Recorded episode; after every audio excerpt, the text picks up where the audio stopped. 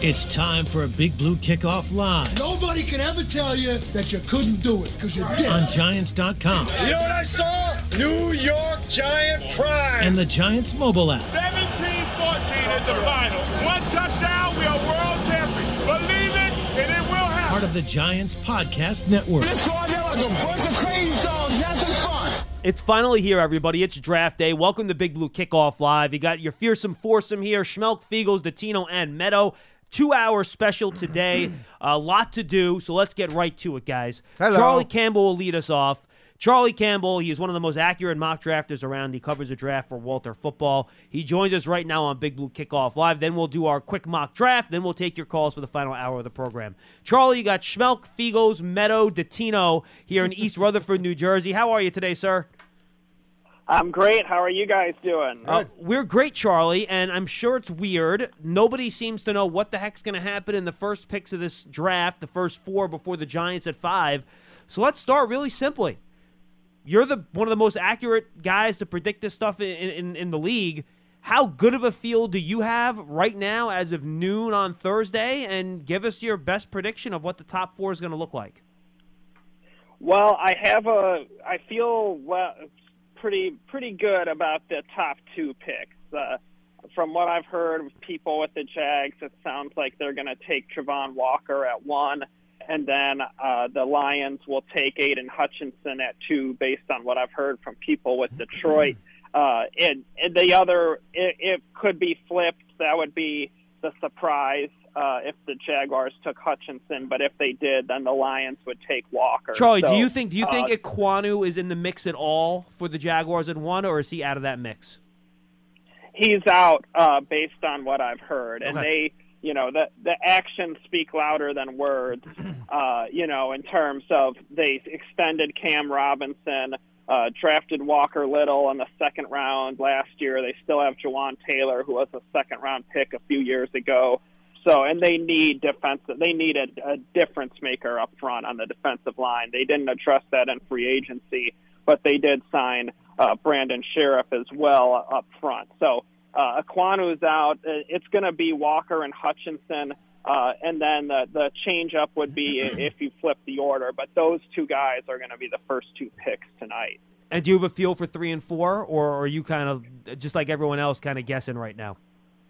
Well, I've asked around a lot on pick three around the league. Nick Caserio, the new Texans general manager, is keeping it really close to the best, but I've 40% of people around the league are telling me they think they're taking Stingley. Another 40% said Evan Neal, and about 20% said uh, Ekwonu. So I I ended up going with Stingley because I think if you look at their draft class as a whole, it comes out more talented uh, with Stingley, and they really can't bank on getting a number one corner after that. But they could get offensive line help at 13 and high in the second round. There's a lot more depth there.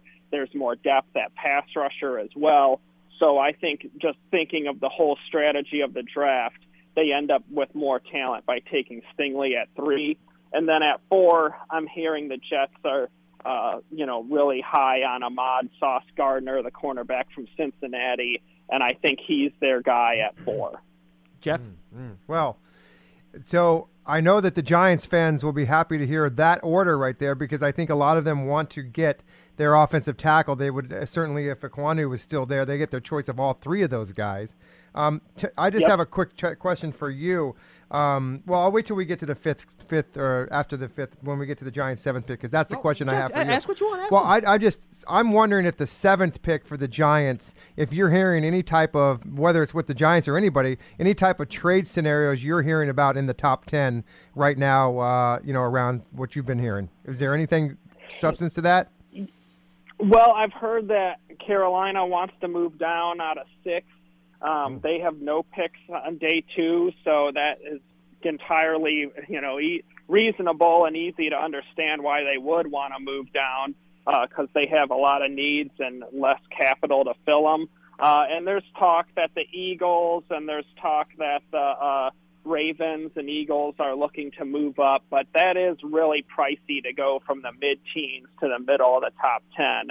Uh, so that I'm not sure those those teams will be willing to pay it, but those are the teams I've heard that could be interested in Okay. moving up right now. So uh, there could be a market, though, especially that you know seven. You get later in the top ten, the price gets more reasonable uh, for teams that are in the teens. Jeff, uh, rather Paul. Uh, Johnny, let me ask you this. You just gave us your odds on favorites for each of those picks before the Giants get to five. I'll ask you something we talked about yesterday when John and, and uh, Lance were also on the show with me. What is the probability, and we're hoping it's extremely low, that the Giants don't have access to any of those top three tackles at the top of where they are in the draft, either at five or seven? I, you know, I mean, either one. I mean, we think they've got to come away with one. Yeah, I would be shocked, absolutely shocked, because for that to happen, uh, you would need the Jets, the Texans, Jaguars, or Lions. You know, three of those four teams to take offensive linemen. It's really not a fit. You know, we we hit on the Jags, but the Lions definitely are a no because they have Taylor Decker, a really good left tackle. They took Penei Sewell, uh, seventh overall last year, so they're set on the line. Uh, then the Texans, really, the offensive line is one of the only parts of the team that isn't a huge need, uh, with Laremy Tunsil uh, and the other uh, South Alabama kid Tytus uh, Howard. there, right tackle. T- yep, Tytus Howard. So they're strong on the edges there. Uh, they don't have to press the issue, and their defense is god awful. So I think that you know the that that weighs into the to the calculation for them uh, in terms of investments. And then with the Jets, I really just don't see that because for them to take a tackle, that would be Joe D admitting basically that he blew it with the Mekhi Becton pick. And GMs do not like to do that, especially this close to the pick. So uh, with taking Becton and then trading up last year for Alijah Vera Tucker, signing Laken Tomlinson, they've really put assets into that offensive line already. They badly need a number one corner. They got Tyreek Hill coming into the division. Uh, they need more weapons for Zach Wilson. They need more edge rush to get after the quarterback. So I would be absolutely shocked if those three uh, offensive linemen were all gone before the Giants pick uh, at number five. If I could ask you just one quick follow up, let's assume for one second that the Giants do something uh, on the defensive side at five. The Panthers are up at six. What's the odds that the Panthers, although you say they'd like to deal out, they would take an offensive lineman there and thereby leave the Giants with either one or maybe none at seven? Uh, well, I, di- I do think that the Panthers are targeting a tackle. Um, I think that the the Giants, let's say uh, Icky Ekwonu or Evan Neal were to go at three, um, then I think come five, the Giants have the the you know the one that wasn't picked there, and they have Charles Cross. So the Giants could take a corner uh, at five, like Derek Stingley, and then get the offensive lineman at seven uh, with Cross or Neal, uh, whichever one the Panthers pass on. So uh, definitely, I think they're in good they're in good standing there. But if Stingley and Gardner go off the board at three and four, like I have in my mock draft, then the Giants have all three available. Uh, and I think they would take Neal at five, and then I think they'd look at Kayvon Thibodeaux at seven. Well, as a follow up to what you just laid out, Charlie, because I was going to go there, you answered the question why Neal over the other two, in your opinion? And in terms of what you've been hearing with respect to the four teams that are going in front of the Giants you laid out, what have you been hearing other than the two players you named that could also be in the mix at five and seven for the Giants? Well, I think that Neal is just a better fit in terms of uh, what they're bringing in and the new scheme. Um, but I also think that with Andrew Thomas uh, really coming along well, you're you're good at left tackle, so you can take the guy that might be more dominant on the right side, and I think that that would be Neal. I think Charles Cross is more of a true left tackle. He doesn't uh, pack the power that Neal does at the point of attack, but Cross is the more smooth pass protector. And then Icky Ekwonu, from what I've heard, I don't think the Giants are so high on him because he has some warts in pass protection in terms of guys getting on his edges, uh, speed rushers giving him some problems. He might need uh, to start out at guard in the NFL uh, and then make the transition to tackle. So I think that Neal is more ready uh, in terms to come in and start right away at right tackle and instantly improve uh, their run game with uh, running behind him, and he'll be an upgrade in pass protection as well. Uh, so I just think he he really fits what the Giants need, uh, and he his skill set where he can top out his ceiling uh, really is a good fit for the Giants as well because of what they have in Andrew Thomas. All right, we only got about four minutes or so left with Charlie. Charlie, anybody you think surprisingly might fall down the board that nobody's thinking about, or someone that might jump up a lot higher than people are talking about based on what you're hearing?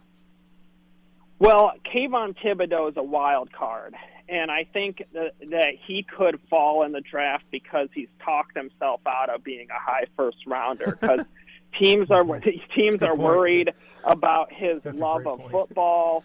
Um, they're worried about his uh, uh, focus on his brand. Um, they're worried about the plays off, and you know the the lack of focus on football and love of football is you know shown in the plays off on the tape. So uh, and then uh, as well, teammates. I've heard from team guys say that uh, Oregon teammates kind of get tired of him, roll their eyes at him. Uh, everything with him is a transaction.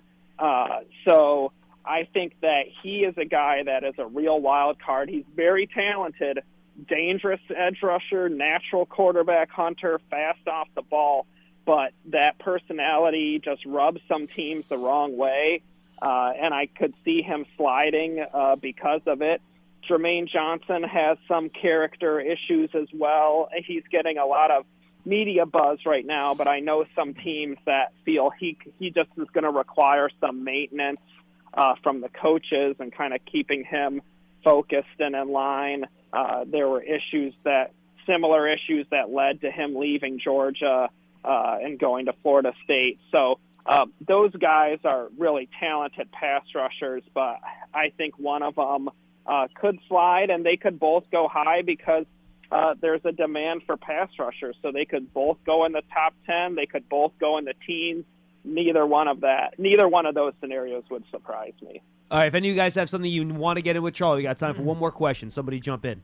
Well, Charlie, my follow up to you is what did you mean when you said it's like a transaction with Thibodeaux? I'm just curious. That's a very interesting phrase.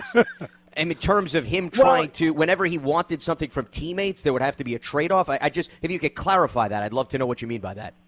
Yeah, pretty much. You know, if the coaching staff is asking, uh, you know, if if they if he want, you know, if they are asking him to do something, he wants something in return.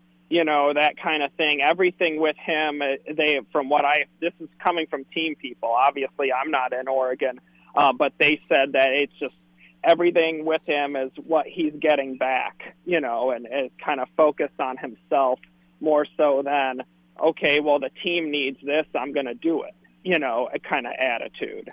So uh, I think that's just kind of the overall impression uh, he's given teams. And I know he's bombed some interviews with uh, at the combine and on the pre-draft visits. So um, it's, it's just a tough situation to to peg where he goes because of that. Charlie, who are you? Uh, who are you hearing that may be the first quarterback that's uh, going to be taken, And where? and where? I I think that it's going to be Malik Willis to Pittsburgh at 20. Uh, I I don't feel great about that because of the locality with uh, you know Kenny Pickett being right there uh, in the facility essentially and playing at Pitt. But I do think that the the Steelers are enamored with Willis, and in that division, uh, going against Joe Burrow and Deshaun Watson and Lamar Jackson, you can't have a Kirk Cousins caliber quarterback and beat those guys. Mhm. And that's what Good I point. think the the Steelers will look at is you know Kenny Pickett pans out, you know maybe he's Kirk Cousins caliber, maybe you know at the ceiling. And you're not going to win in that division with that. You need more. You need a playmaker. You need a guy that can really make things happen with his arm and his legs. And I think Willis has a little more to that they have Trubisky to be the placeholder and take their time with Willis. The Steelers are a patient organization with their players. So I just think that the Willis fit makes a lot of sense. I know it's a little obvious, but it was obvious last year when they took Najee Harris. Everyone was projecting that, and they ended up doing it. So uh, I, I feel it'll be Willis to the Steelers as the first one off the board. Last one for me, Charlie. Who will be the biggest riser and the biggest faller in the first round tonight? Oh, that's a great question. I mean, biggest riser, uh, I think Drake London could go eighth overall. I don't know if you'd consider that a, a huge riser, but uh, I think he he could end up in Atlanta. I think Jameson Williams, uh, coming off the ACL, could still go uh, in the top 15, top 16, uh, just because he's such a dynamic playmaker. And then as far as a faller goes, I think Kenny Pickett uh, could be kind of the next in line of the uh, the whole you know saga of quarterback sliding, whether it was Aaron Rodgers or you know Johnny Manziel or Brady Quinn or you know those, these quarterbacks we've seen sitting in the green room a long time over the years. Geno Smith there with the Jets. Uh, you know, I think that it's possible that he could be that guy this year, uh, just because there aren't many. Uh, you know, after the quarterback merry-go-round we had in free agency and all the trades, not many seats available left in the first round. I think the Steelers fill one, and I'm not sure if there'll be another. Charlie, tell the folks where they can find all your work and your final mock draft. Uh, WalterFootball.com. I got my final mock up there, all seven rounds. Walt has his up as well, all seven rounds. Uh, you can follow me on Twitter at Draft Campbell. I'll be live blogging throughout the draft, posting up uh, scouting reports on every player that just comes off the board and reporting rumors and everything else that I'm hearing. So uh, I, I barely slept last night. I'm barely going to sleep the next few days. So you, you'll have plenty of coverage there out of me. You are you are in similar company, Charlie. We appreciate the time, my friend. appreciate you jumping on on draft day. I know you're strapped. I know you're busy. Thanks for joining us like third or fourth year in a row. You give great information. We really appreciate the time. Thank you, Charlie. Thanks, Charlie. Thank you. Uh, you guys are awesome. Thank you so much. Yep. Charlie Campbell, Walter Football. Make sure you go check that out. And Adam Schefter, while we were having the interview, tweeted out Houston picks number three, but the Texans also have been exploring a trade back up for a second top 10 pick from number 13 per league sources. If the right player is there, and we're not going to know who the right player is until we until we know who they pick at number three. Uh, that this that was me adding to that. Uh, the Texans are trying to position themselves to move their second first round pick at number 13 to go get that particular player, whomever that might be. So if you're looking for a trade back partner, what do you guys feel about number 13?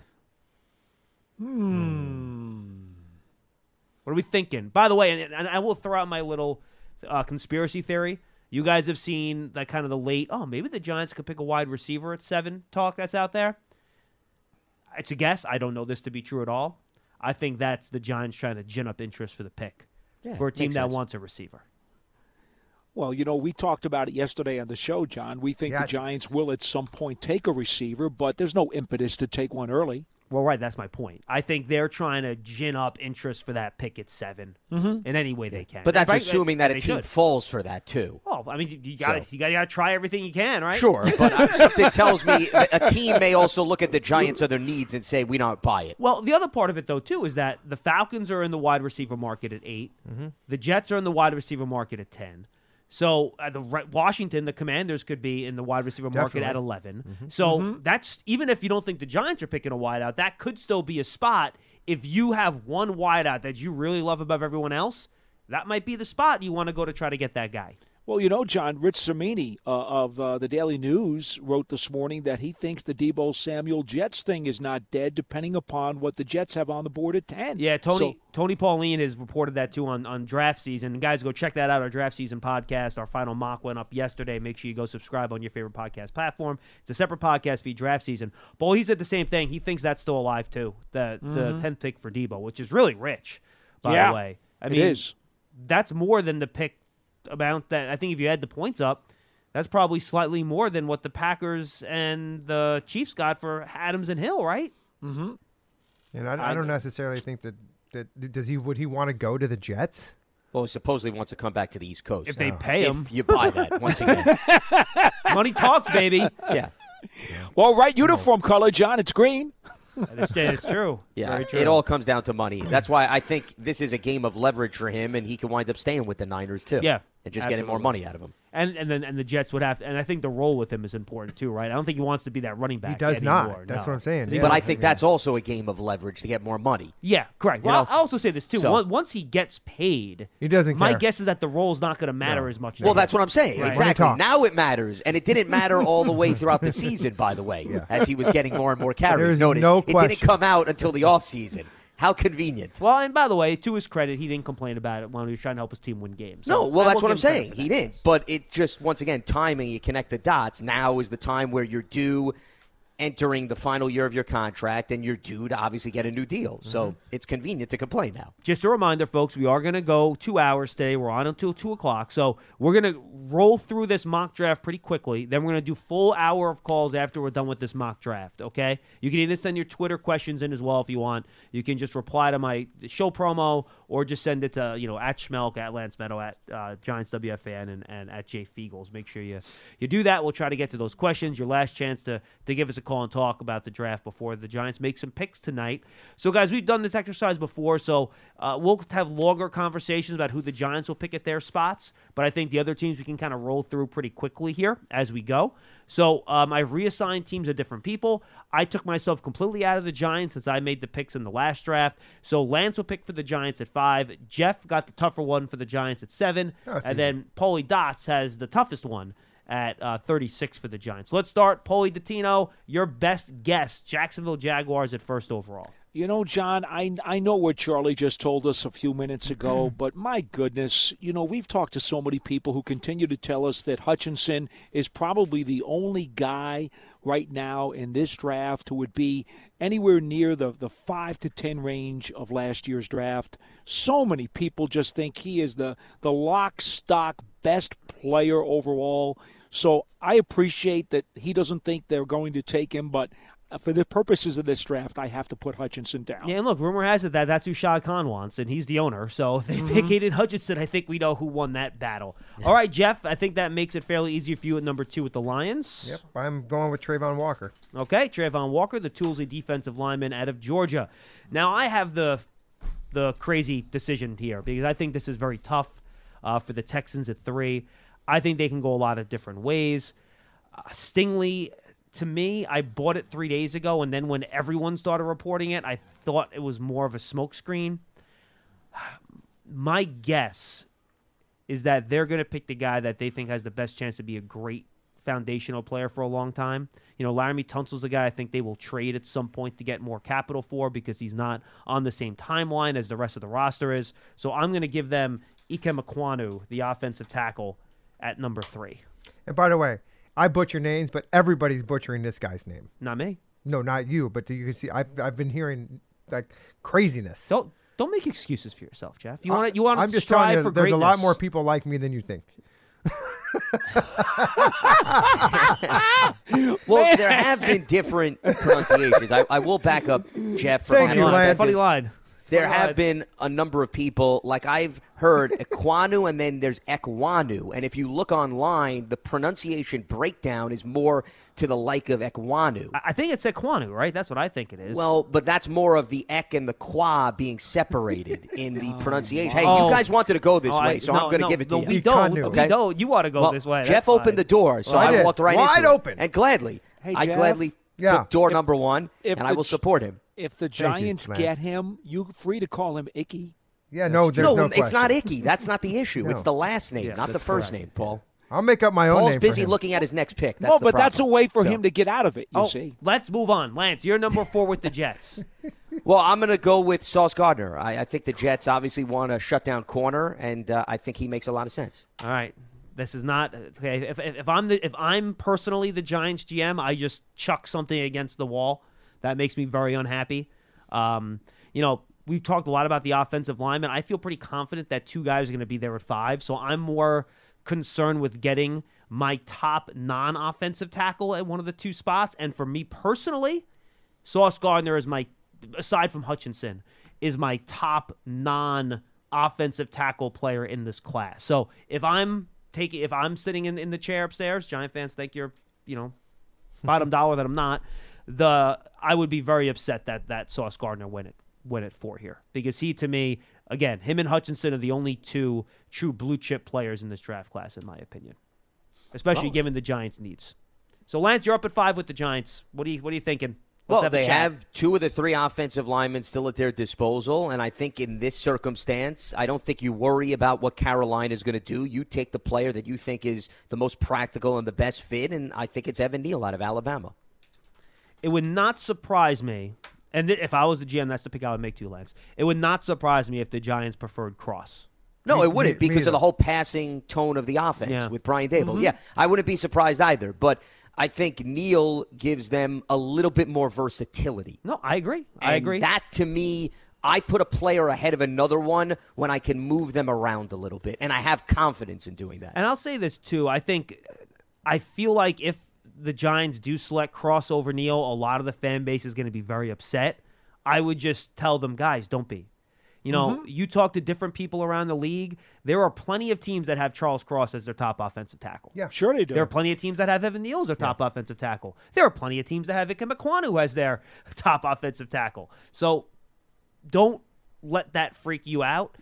Brian Daboll, Bobby Johnson, they know offensive linemen. They'll have a hand in this. Joe Schoen obviously has the biggest hand in this. They will pick the guy that best fits what they want to do.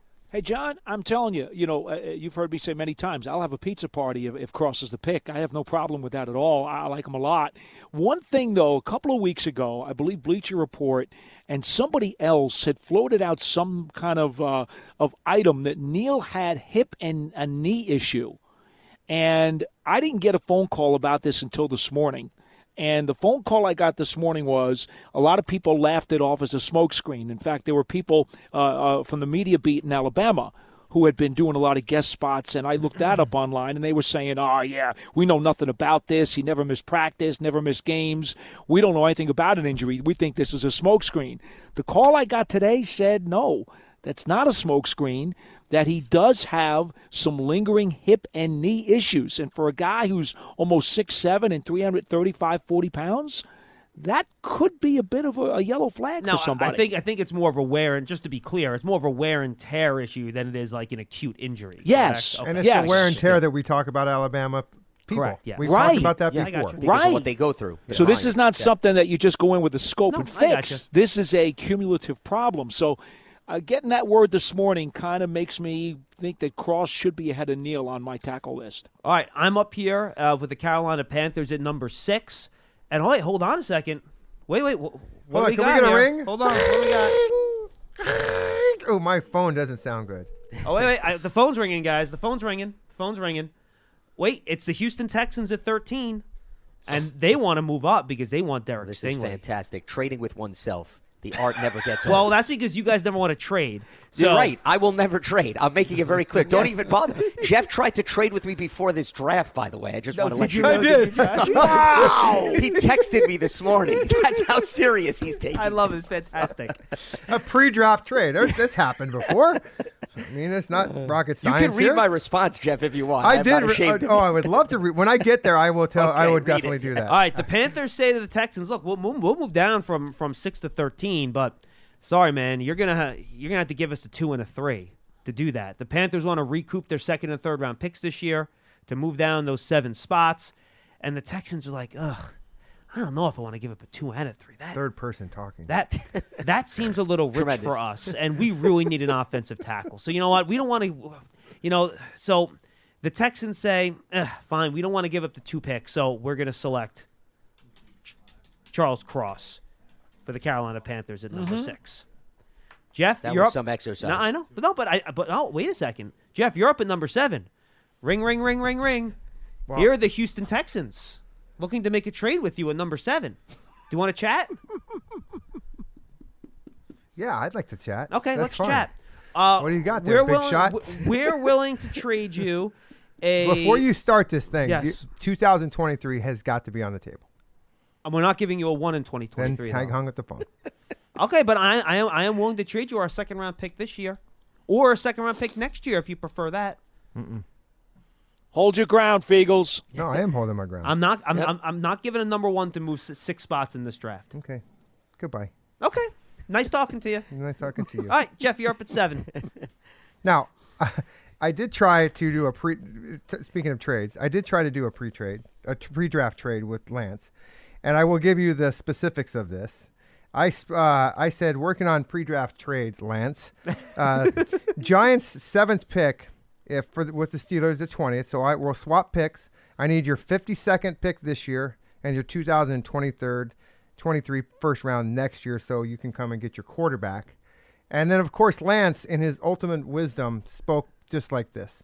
I just spoke to Mike Tomlin, the scouting department, and Mr. Rooney. Consensus is group is cons- the consensus is group is more than comfortable having a player drop to them at 20, and absolutely won't surrender first year's next first next year, even if the ghost of Chuck Noll returns to try to convince them. there, therefore, that was basically the same as just hanging up the phone. so my told you you could pre-trade did not work with Lance. Okay. So So who do you pick then at seven? Because it, So- it, because it seems like you're stuck here. I am stuck here because I Wait, wait, wait, hold on, wait, wait. The New York Jets are on the phone Oh now. Oh goodness. It, that's oh, Jeff. That's only three spots from seven to ten. Yeah, but that's Lance. How are you calling me? Oh, that's the Jets. I'm sorry. Never mind. My bad. Yeah, I thought looked at the list. I'm like, what? No, Wait, I think mind. you got my bad. answer already. You're in the fourth bad. person now. All right. No, John's talking in the Okay, so how about this, Jeff? Well, you're definitely not getting a first round No, pick from me. correct. I'll tell you that. Yeah. in, in this theoretical world, if the Jets offered you a two next year to move down three spots, would you do it? Um, no, I would not do it. Not Just for three it. spots? No. Jeff wants that first round pick, I would. John. I would. He Well, made that he- clear. he ain't getting wants it. that first round pick. Well, that's why I made Yeah. it clear to him too. Yeah. But he wants the first round pick. That's what he wants. All right, Jeff, make your pick then. All right, so I, I think that This is tough, by the way. You It- are not. This is not an easy pick here. no because I, I, I want to go I want to go defense here, okay? Because we got our we got the tackle, Mm-hmm. all right. So I want to go defense now. Who are the guys in the mix for you? Derek Stingley is in the mix, Mm-hmm. and then I want a pass rusher. The Giants, I feel, have done a lot of research on Thibodeaux. Um, and you know, when we talked to Charlie, he said that you know he could be a guy that drops down that far with some of those uh, little baggage to it. And some of the things I heard from him, I didn't like what I heard at all. The whole thing with the condition thing that you asked him, Lance. By the way, did either of you guys watch the Thibodeaux interview with ESPN last night? Mm-mm. Oh my. Am I in trouble there if I pick him? Right? No, I mean, look, he's. I, I went back last night and I rewatched his tape along with Jermaine Johnson last because I wanted to be like, I like Jermaine Johnson too. Is there really that much of a difference? Thibodeaux's better. He's a better pass rusher. He is, but mm-hmm. again, I, I But feel Johnson's like, a better run defender, mm-hmm. and mm-hmm. he, Yeah. you don't have to deal with the other stuff. See, and here's where I, and this is where I was going to segue to. I, I'm I'm Johnson is in my pick, okay. But here's the thing: I I'm going to most likely lose my cornerback, and I may have to go and find me. A, I mean, is he a true shutdown Sauce Gardner cornerback? No, Stingley? but Derek Stingley may be Ooh, your guy. Sure. Um, and so what I'm going to do is I'm going to predicate this on knowing that, the, that they're going to they're going to trade Bradberry. You in the back of your mind know you're not going to keep Bradberry. Yes, Yes. that's kind Well, of what I'm thinking. You're the GM, so that would be your decision. But again, so now I, I know I'm belaboring this, but it's the Giants' pick, so we can. Uh, I feel like I feel like there's a little bit of uncertainty on both of Tavon Thibodeaux and also with Derek Stingley because Derek Stingley has not played all that well since 2019. No, there are risk factors with both and guys. also the other one. Where am I going to Jeff, see? did you call him Trayvon Thibodeaux? Yes, he did. No, He he did. did. Sorry, I really? just- Yeah, that was yeah, fantastic. It's Trayvon Oh, Johnson. my It was the combination of Trayvon Walker and Kayvon Yeah, Thibodeaux. right, yeah. We're I'm forming a to third player. confuse- Yes. I'm trying to confuse everybody here. Okay. I like the alliteration, though. I'll Hey, give you Yon, bonus points. Trayvon, Yes. yeah, of course. yeah. There's the- Anyway. both their names uh, end in O N. All right, so there we go. Uh, but here, so th- that's why I'm a little bit. Um, so I tell you what I'm gonna do. I am going to take a flyer on this, and I'm going to take Thibodeaux as the pass rusher. okay. Um, I don't think people will be, you know, too upset about that. And I, again, like Charlie had said, he's a heck of a football player, and this defense could use somebody like that. So Jeff, I'm with you all the way. thank you, Paul. You got it. This All right, would be go. a very tough decision for me, but Thibodeaux is the next guy on my board. Yeah. Lance, what would you do in the spot? Would you take Johnson? I would heavily consider Jermaine Johnson. Yes. I would absolutely give him consideration. And I know, you know, in some of your opinions, you think Thibodeaux is the better pass rusher. I just, I don't think we've tapped into Johnson's potential because I just think that one season at Florida State is the beginning. I don't think it's the end of the line, Sure. regardless of him being Yeah. 23. Um, I don't think there's also a lot of wear and tear because he didn't play much at Georgia. So I just I'm intrigued by his upside. The fact that I think he's just scratching the surface. And I will say this too: if this is how the draft goes, and I'm at seven, I would move down without getting a one next year. That's what I wanted. I had to get a one. Mm-hmm. I feel good about Stingley. I feel good about Thibodeaux. I feel good about Jermaine Johnson. I feel good about Kyle Hamilton. Mm-hmm. So if I can get any one of those four guys, and I feel pretty good that receivers are going to go for Seven. at least two of the next picks. So even if I go down to Houston at 13, there's only five picks between me and them. I have four guys that I like. So if only one or two wide receivers go between those two picks, I'm still getting one of Thibodeaux, Hamilton, Stingley, and Johnson. I feel pretty good about that. Yeah. So that's why I would trade with Houston at this point, Mm-hmm. or the Jets for sure, even if I'm not getting a one next year, because I feel good about getting somebody in my red area of those four, what I still think are, are high end first round pick defensive players. That's how I look at it, at least. I don't think that's too much of a steep drop No. for the Giants to consider. Right. And, Because I, and, again, I, and yeah. I've been a proponent the whole time with this with our draft study and stuff about Mm-hmm. trading back for picks. I just I need a one for next year. That was what predicated. No, I my know it whole was. I thing know it was. So okay, But again, if, if like Sauce Gardner was here at the spot, I would have a lot of trouble trading down. Mm-hmm. I'd have a lot of trouble trading down. there's no question. Yeah. A lot of trouble. Because because he because he's a blue player for me. So are you? The other pi- guys are Reds. So are you picking the first wide receiver? Who's up? I'm up with the Falcons at eight. Yeah, you know what? I Kid Thibodeaux would have been in the mix here, Mm-hmm. to be honest with you, but he's not. I know everyone has linked Drake London to the Falcons, but isn't he just like Kyle Pitts? Well, Got that tall target, sure. Yeah, they're very similar to me. I think you want you someone want a to speedster? you want someone to complement Kyle Pitts. All right. And I also think the Falcons are in a long-term out, you know, outlook thing here. Like, you really trying to win this year? So I'm debating: is it Jameson Williams or is it Garrett Wilson? My guess, in my opinion, Garrett Wilson's the top wideout. But my thinking is that someone is going to fall in love with Jameson Williams' speed, like you. like the Atlanta Falcons. exactly. And I think they want a field stretcher to com- imagine having Jameson Williams stretching the post and then Kyle Pitts dominating the middle of the field in front of him. That sounds like a great next like four or five years of passing football to me. Mm-hmm. So I'm going Jameson Williams here and a little bit of an upset to the Falcons at number eight. They could go Jermaine Johnson too. I mean, they could use a pass rusher as well. They could. Wouldn't be surprised if that direction No, that is one they take that, as that, well. that would not shock me either. I Yeah. agree. Paul, you're up with the Seahawks here at nine. Yeah, and I think Seattle could use a pass rusher too, but Yep. I think they also badly need a corner. And the fact that Stingley has fallen this far, yeah. um, I like it. I'm going to assume their medics are okay with it, so Stingley goes at nine. I love how Paul calls all the medical people medics, Medics. and not doctors. It's it's like It's like MASH. He's like they're in World War II, like you know, MASH. putting the Go to MASH. field cur- tourniquet on the guy's the leg. medics are coming. and ushering the player off. Yes. You have like you know uh, uh, Alan Alda coming Yeah. in here with like in, radar. in one of those old stretchers with the with the two pieces of wood and the in the cloth. You know. I, I, I I hope he has appreciate protection with him too. So. I, I appreciate the humor. There is a method to the madness, though, and that is because not everybody on a team's medical staff is a doctor. Some of them are actually trainers. yeah, They're sure. not doctors. And if a trainer raises a red flag, that's not a doctor raising a red flag. So I just call them medics. No, I understand, but a trainer also is not a medic. Well, but a trainer is part of the medical team. No. So so how about medical people? Do you want to go with medical people? medical people? people. Okay. Or me- or how about medical team? Yes. I like the medical team. Okay, very good. Lance, you're up with the Jets at number ten. Well, I think the Jets take a wide receiver here, and I think they'd be more than happy to grab Garrett Wilson out of Ohio Ooh, State. not not Drake London, huh? No, I, I could see them going in terms of value and overall versatility, that type of thing, as opposed to just a tall guy. And they could use a playmaker because remember, the jury is still out with some of their younger wide receivers. So I think if you're the Jets right now, I think you want as close to a finished product Got and a guy that's going to come in and make an immediate impact. I like Elijah Moore though, but I think yeah. Look, Ga- Garrett Wilson is my number one wideout, so I like him. Jeff, Commanders at eleven. Well, I have on my notes here as a GM for the uh, Commanders did I want a receiver. See, I think this is a tough decision. Well, here's the thing: I've got Kyle Hamilton, That's the or other I have one. Drake Jo- Drake um, London. So I I'm actually going to go because I need Carson Wentz needs all the help he can get. Imagine if Washington took the pass rusher here. to put on that line. So I'm, I'm going to take the, I'm going to Jack Del take. Real, I like can't it. believe that, that. Well, I can't believe that he's dropped down to this far because I don't think he's the number one receiver. So I will take him. Uh, I'm going to get a receiver. Who's for him? Him is London. Okay. Drake London. Got it. Because uh, You like might I want to give the name when you hand in your pick, I know, right? not the guy. Brandon Him London. and Terry McLaurin. Brandon Nice London, combo. Drake London out of USC to Washington at 11. I think that's a logical pick there. And the, he has been linked to them too, by the way.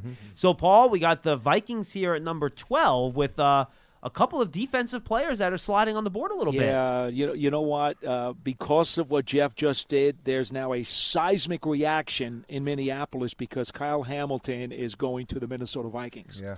And we and we've gotten the Harrison Smith comparisons for him before, by the way. So now he can play with Harrison Smith. Good times. And by the way, this right here is why Jeff, you made a terrible mistake not accepting my trade from the Houston Texans at 13 because you could have you could have taken Jermaine Johnson. Well, I didn't. Yeah, but I'm saying you could have gotten all those picks and still gotten Jermaine Johnson to 13. Yeah. But instead you- of taking Thibodeaux. But Yep. you botched it. Oh well. That's okay. That's why I'm not a GM. We all live and learn. Yeah, we do. That's okay. I'm just Who teasing. are you picking the punter here? I'm taking Jermaine Johnson. the, the the Texans passed on the pass rusher at three. They would have loved Stingley here if he was there. He is not. So I'm going to go Jermaine Johnson, pass rusher out of Florida State. That's that to me is a fairly easy one for the Texans there at number 13. Lance, 14 for the Ravens. Uh, they like big people. They do like big people. And I could see them going really in either direction in terms of the trenches. I think they're going to wind up, and I'm not necessarily a huge fan of this pick, but because they like big guys. No. And no. Yeah, take I take don't- Take Don't take 'em you from Jeff. dare. Take I don't know. Jeff. Lance, Jordan Davis. I'm going to have him step on you. yes, If you take him, he just said the Come name. on. You missed it. huh? Say it again, Lance. Jordan Davis. No, see, that's what I meant. That's my guy. Come on, you gotta at least give me the, the chance to pick my guy in some apologies. The smallest guy in the show has to pick the biggest guy in the draft. That's how. It Well, that wasn't my thinking there, but if you want to tie that in, that's fine. Yes. All right, Jeff, you're up at 15 with Philadelphia. Do you need a minute? I need time. It's three minutes. I feel like Paul right now. I really do. oh, this- that doesn't even count, but that's okay. All right.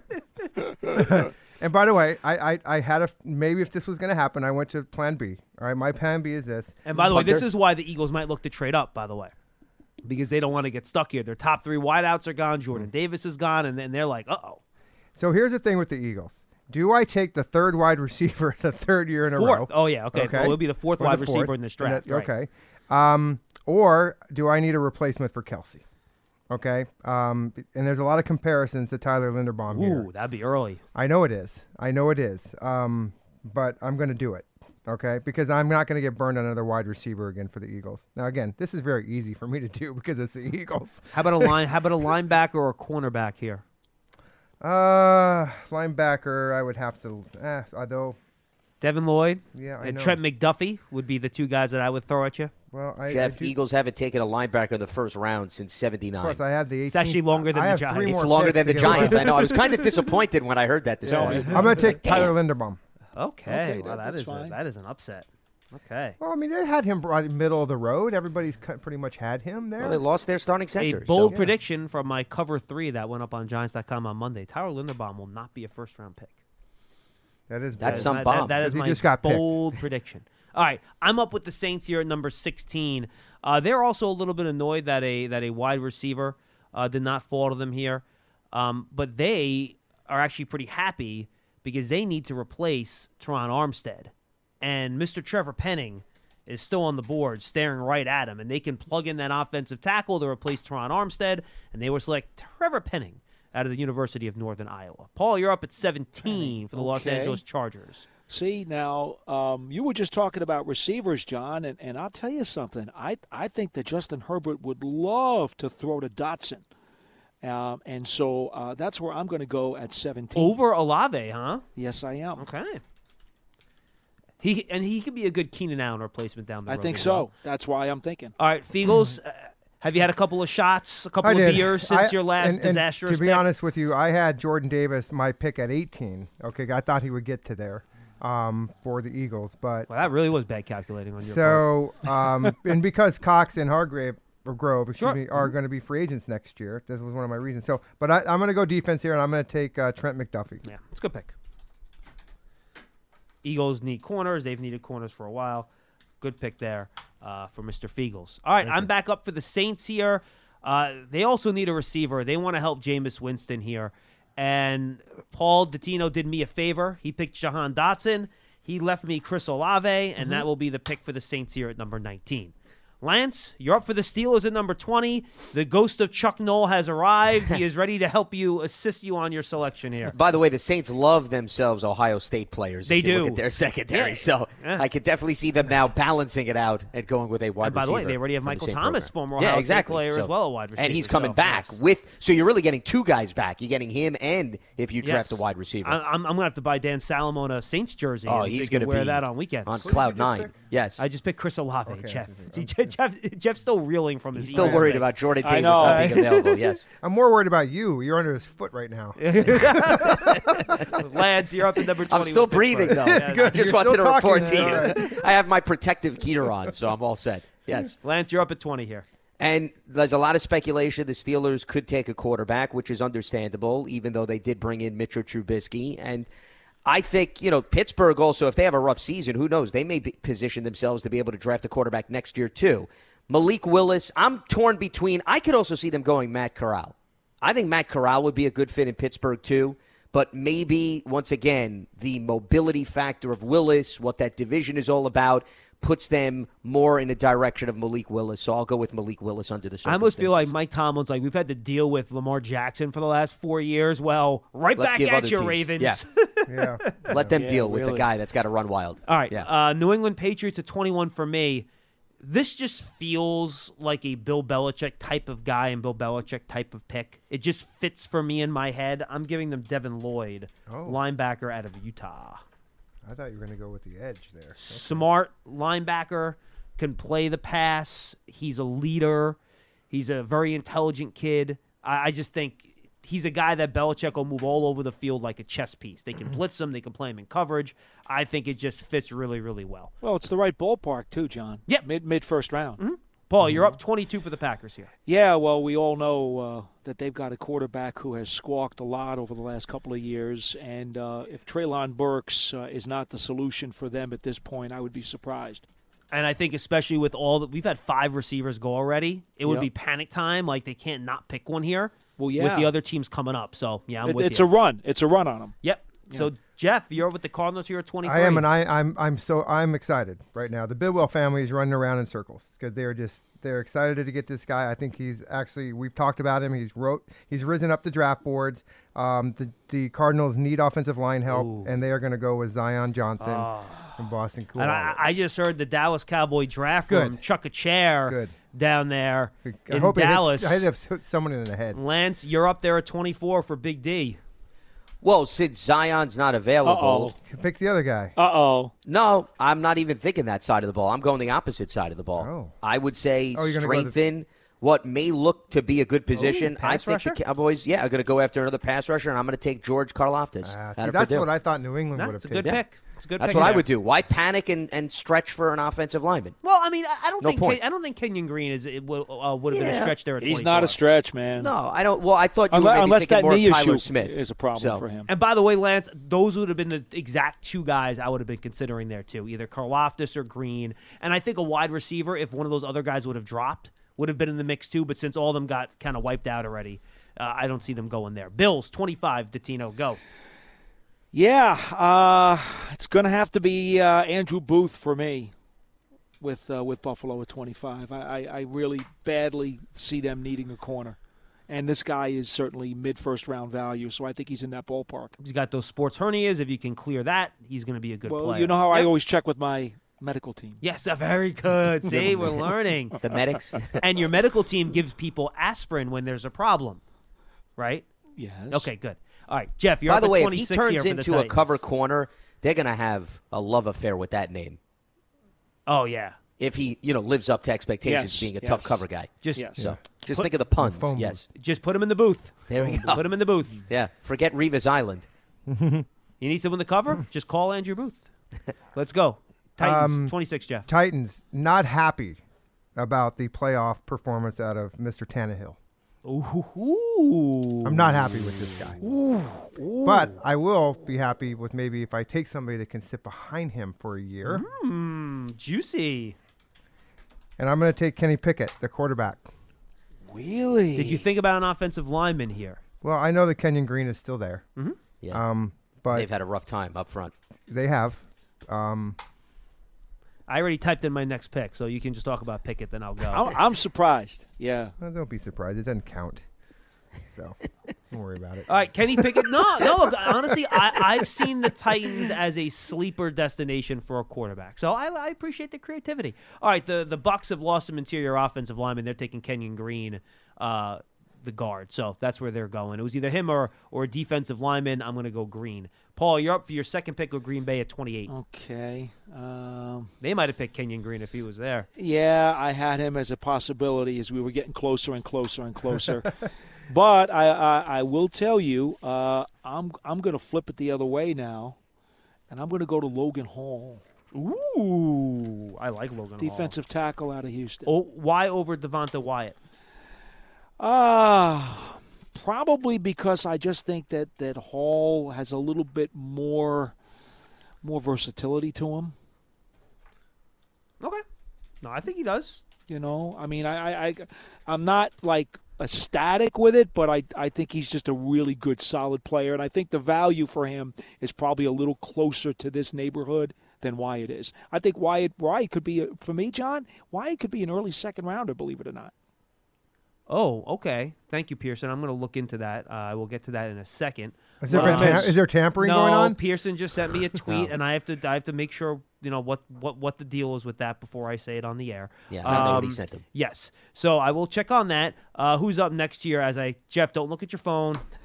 He was- what? I, I don't get privy to the Uh, information? Lance, you are you are going two picks here at 29 and 30. Back to back selections for the Chiefs. Oh, well, and could go in a variety of different directions here because, you know, at this point, Kansas City's also looking to add some depth. So I'm going to go with cornerback Kyler Gordon at 29. And then I could see them also. You know what? Take that back. I'm going to go with Daxton Hill out of Michigan for their first pick at 29 for the Chiefs.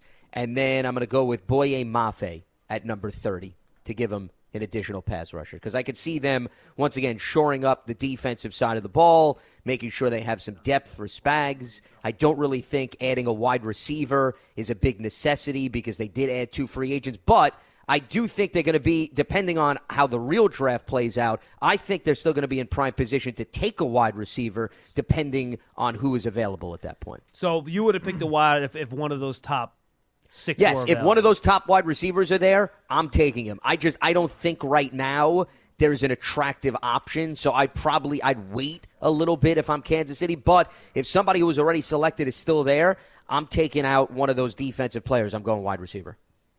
Okay. Um, very good. I think those are two good players, though, Dax Hill and Boye Mafe. All right, I'm up for the Bengals here at 31. And again, I, I've picked for them in a couple of different mock drafts that we've done. They can't be comfortable having Eli Apple as one of their two starting cornerbacks heading into next year, knowing the quality and level of quarterbacks that are in the AFC now with all these guys arriving. It's just not going to work. So, Kaiir Elam or Kyler Gordon would be the two choices here. The Bengals like to do a little zone a little man. They're not a press man team. So I'm going to go with a guy that does a little bit of both. I'm going to go with Kyler Gordon, cornerback out of Washington. Jeff, you're up with the Lions here, their second pick. All right, so Kyler Gordon. Uh, Gordon. Okay, I can pronounce his name good. That's easy. Um, all right, so uh, the Lions. I think uh, I think I'm going to take the second best off-ball linebacker in the draft. Um, immediate starter for the Lions. Anybody could be an immediate starter for the Lions these days. And Nakobe Dean. I will take him for the Lions. Anybody there? Yeah, I got you. Yeah. Okay. All right. All right. All right. That must have, did I steer the pot there or stir the pot? Anybody? Stir it. Stir it. Did I like you know? Did you guys? You nobody answered me. Well, I I think he is a late first round value, so I don't have a problem Perfect. with that pick. Thirty-two would be Yeah, very late. He, he, he, he fits. Anytime the guy I'm winds up landing, that. right? I mean, anytime the guy is in the neighborhood, that means he belongs, right? God? Almighty, what does it come down to? I think he's going to be a late first round pick. Jeff, 32. Well, that would be very late. We're not Oh, leaving what any is in the stone punch unturned today? this afternoon. Yes. All right, All right, who's your pick, Jeff? I'm sorry. uh, Nakobe Dean. The Kobe. Oh, that's a good pick. It's a very good Lance, I'm working off a three hours sleep last night. No, This I wasn't tough. criticizing you at all. I was just just, having fun. I got a chuckle out of that exchange between the two of you. Paul, you basically you emphasized Yes. one another's point. I was I, just I feel sure. punch drunk You know. already, we haven't Well, even in, in started the case real anybody draft. doesn't know that there's 32 teams in the NFL and there's 32 It's first a round late- picks, we, we had clarification. Yeah, and, and, and Paul, by the way, probably not a good move sleeping three hours. We're going to be up to like one o'clock. I in the morning know. tonight Well, working. well, the next three, the next three, next two nights actually, it's going to be brutal. yeah. So what? I, I'm not even going to ask. I Paul, you're know. Up at 33 with the Jaguars. Um, yes, and uh, I think I think what they're going to do. Remember, this is what they're going to do, right? We think what they're going to do. I probably wouldn't do this, but I think Skyy Moore goes to Jacksonville right here. All right, I'm so that not, brings us uh, to the Lions. Okay, that's good. Sky is- Moore to Jacksonville. What are the players are you considering there, Paul? Well, to be honest with you, John, I think they could really use. You really ano- think they another thing? They just paid a slot receiver a lot of money in free agency. Yeah, I know, but I think that they're going to want to get as many weapons for uh, that quarterback as possible. Uh, I would have probably liked to have taken an offensive lineman, but I'm just not so sure that you know. I Tyler Smith is the only guy to me who Yeah. might touch that value right there. Yeah. I can't take Raimann there. Okay, I can't. I just don't think his value is quite there. I think Smith is the only offensive lineman who has value that I could slot at 32. So I just decided, you know what? I'm going to get somebody for the quarterback, another speedster, a guy with good jukes, a guy who can bail him out, you know, when he's getting pressured. And I, I'm trying to keep Tyler, Law- uh, Trevor Lawrence happy. All right, let's go to Jeff Feagles with the Lions at 34. All right, so I, I want to go wide receiver here. Um, and, you know, I know that we've talked a little bit about Christian Watson, uh, but, you know, go, coming from where the school that he did come from. Um, I don't know if I can take him here. So I'm going to take George Pickens from Georgia, the wide receiver. Hmm. You know, just based on pure toolbox, he really is, is a hell of a prospect. Like but he's had a lot of issues. Yeah. Yeah, apparently the people have some uh, personality, perhaps red flags on him too. But he's a heck of a player. Well, their head mm-hmm. coach will take care of that. His head coach will take care of that. What, he's going to have him bite his kneecaps? Yeah, Yeah, might, maybe, actually. Lance. You never know. All right, so we Okay. have. I just want to make sure I have the count right here, guys. Do we have eight wide receivers off the board in the first 34 picks? Is that what I'm looking at here? Yeah, I think Mechie, so, right? Mechie, uh, was, One, was two, not. three, four, five, six, seven, eight. Eight, John. Wow, it's a lot. Well, didn't I read? Didn't somebody, uh, one of the national That's guys, just say the over under on the wide receivers in the first round was six? Yeah, I think that sounds about right. Yeah. yeah. So Well, and, and many expect there to be a run on wide receiver in the first round. So where's our where's our surprise that somebody dropped that nobody? Well, we're not there yet. We do that after the draft. still we have got two more left. picks. Oh, I'm on the second page. Jesus. Oh What's my that song? gosh. Turn the page. Lance, you're up at the, Wait, with the Jeff Jets saying at that he 35. sees somebody that's still available that he's surprised, I guess. Is that your point? Well, Jeff? no, that- when the draft over, we'll talk about guys that are still there for the Giants. Oh, at Oh, 36. okay. But So, I wouldn't want gotcha. to take this away from you, Lance, because you're up. Lance, you're up at 35. Yeah, and for the Jets, I'm going to go with Devonte Wyatt, defensive tackle out of Georgia. I could see them now addressing the trenches up front. Yeah, I can see that. I think that's a good pick. All right, Paul. Sort through it here. I know you've been thinking about this for a few picks now. What well, are your I thoughts have, here at 36? I have, and uh, given that uh, the Giants already took Neal and Stingley, you know, it, it, it kind of causes a little bit of a problem for me because I, I don't know. Do I want to take No, a no, no, third no, no, no, no, defensive no, no. player? No, The- it's the Giants Thibodeaux. drafted Neal and Thibodeaux, Paul. Oh, oh, yes, I, I read it incorrectly on my scribble. Uh, Neal and Thibodeaux. That is correct. Glad we're Okay. on top of things. here. Well, that's still No, I spoke about it. That's probably why you wrote yes. it down. Okay, that that still happens to be uh, two uh, uh, two two guys up front, two big guys up front. I'm going to go with a defensive player here, and I think I'm going to go with Jalen Pitre out of Baylor, and I'm going to go with the uh, safety. Why not Kaiir Elam? Because I did not realize I left him on my board before. Okay, so you Ky- can. Ky- no, so no. You can I want Kyler. Can I change it? Of course you so can. Kyler, Of Kyler Elam is my guy. You're absolutely right, John. I, I just totally missed him. I wanted him. In fact, we talked about this yesterday. That, well, that's why I just asked you about it. I it, told right? you he's my perfect guy at 36. Yep. And here I am looking at my board, and I had a piece of paper covering the cornerbacks. Nice going. Well, maybe that's a omen of him being a good cover guy. Eh, Very good, Lance.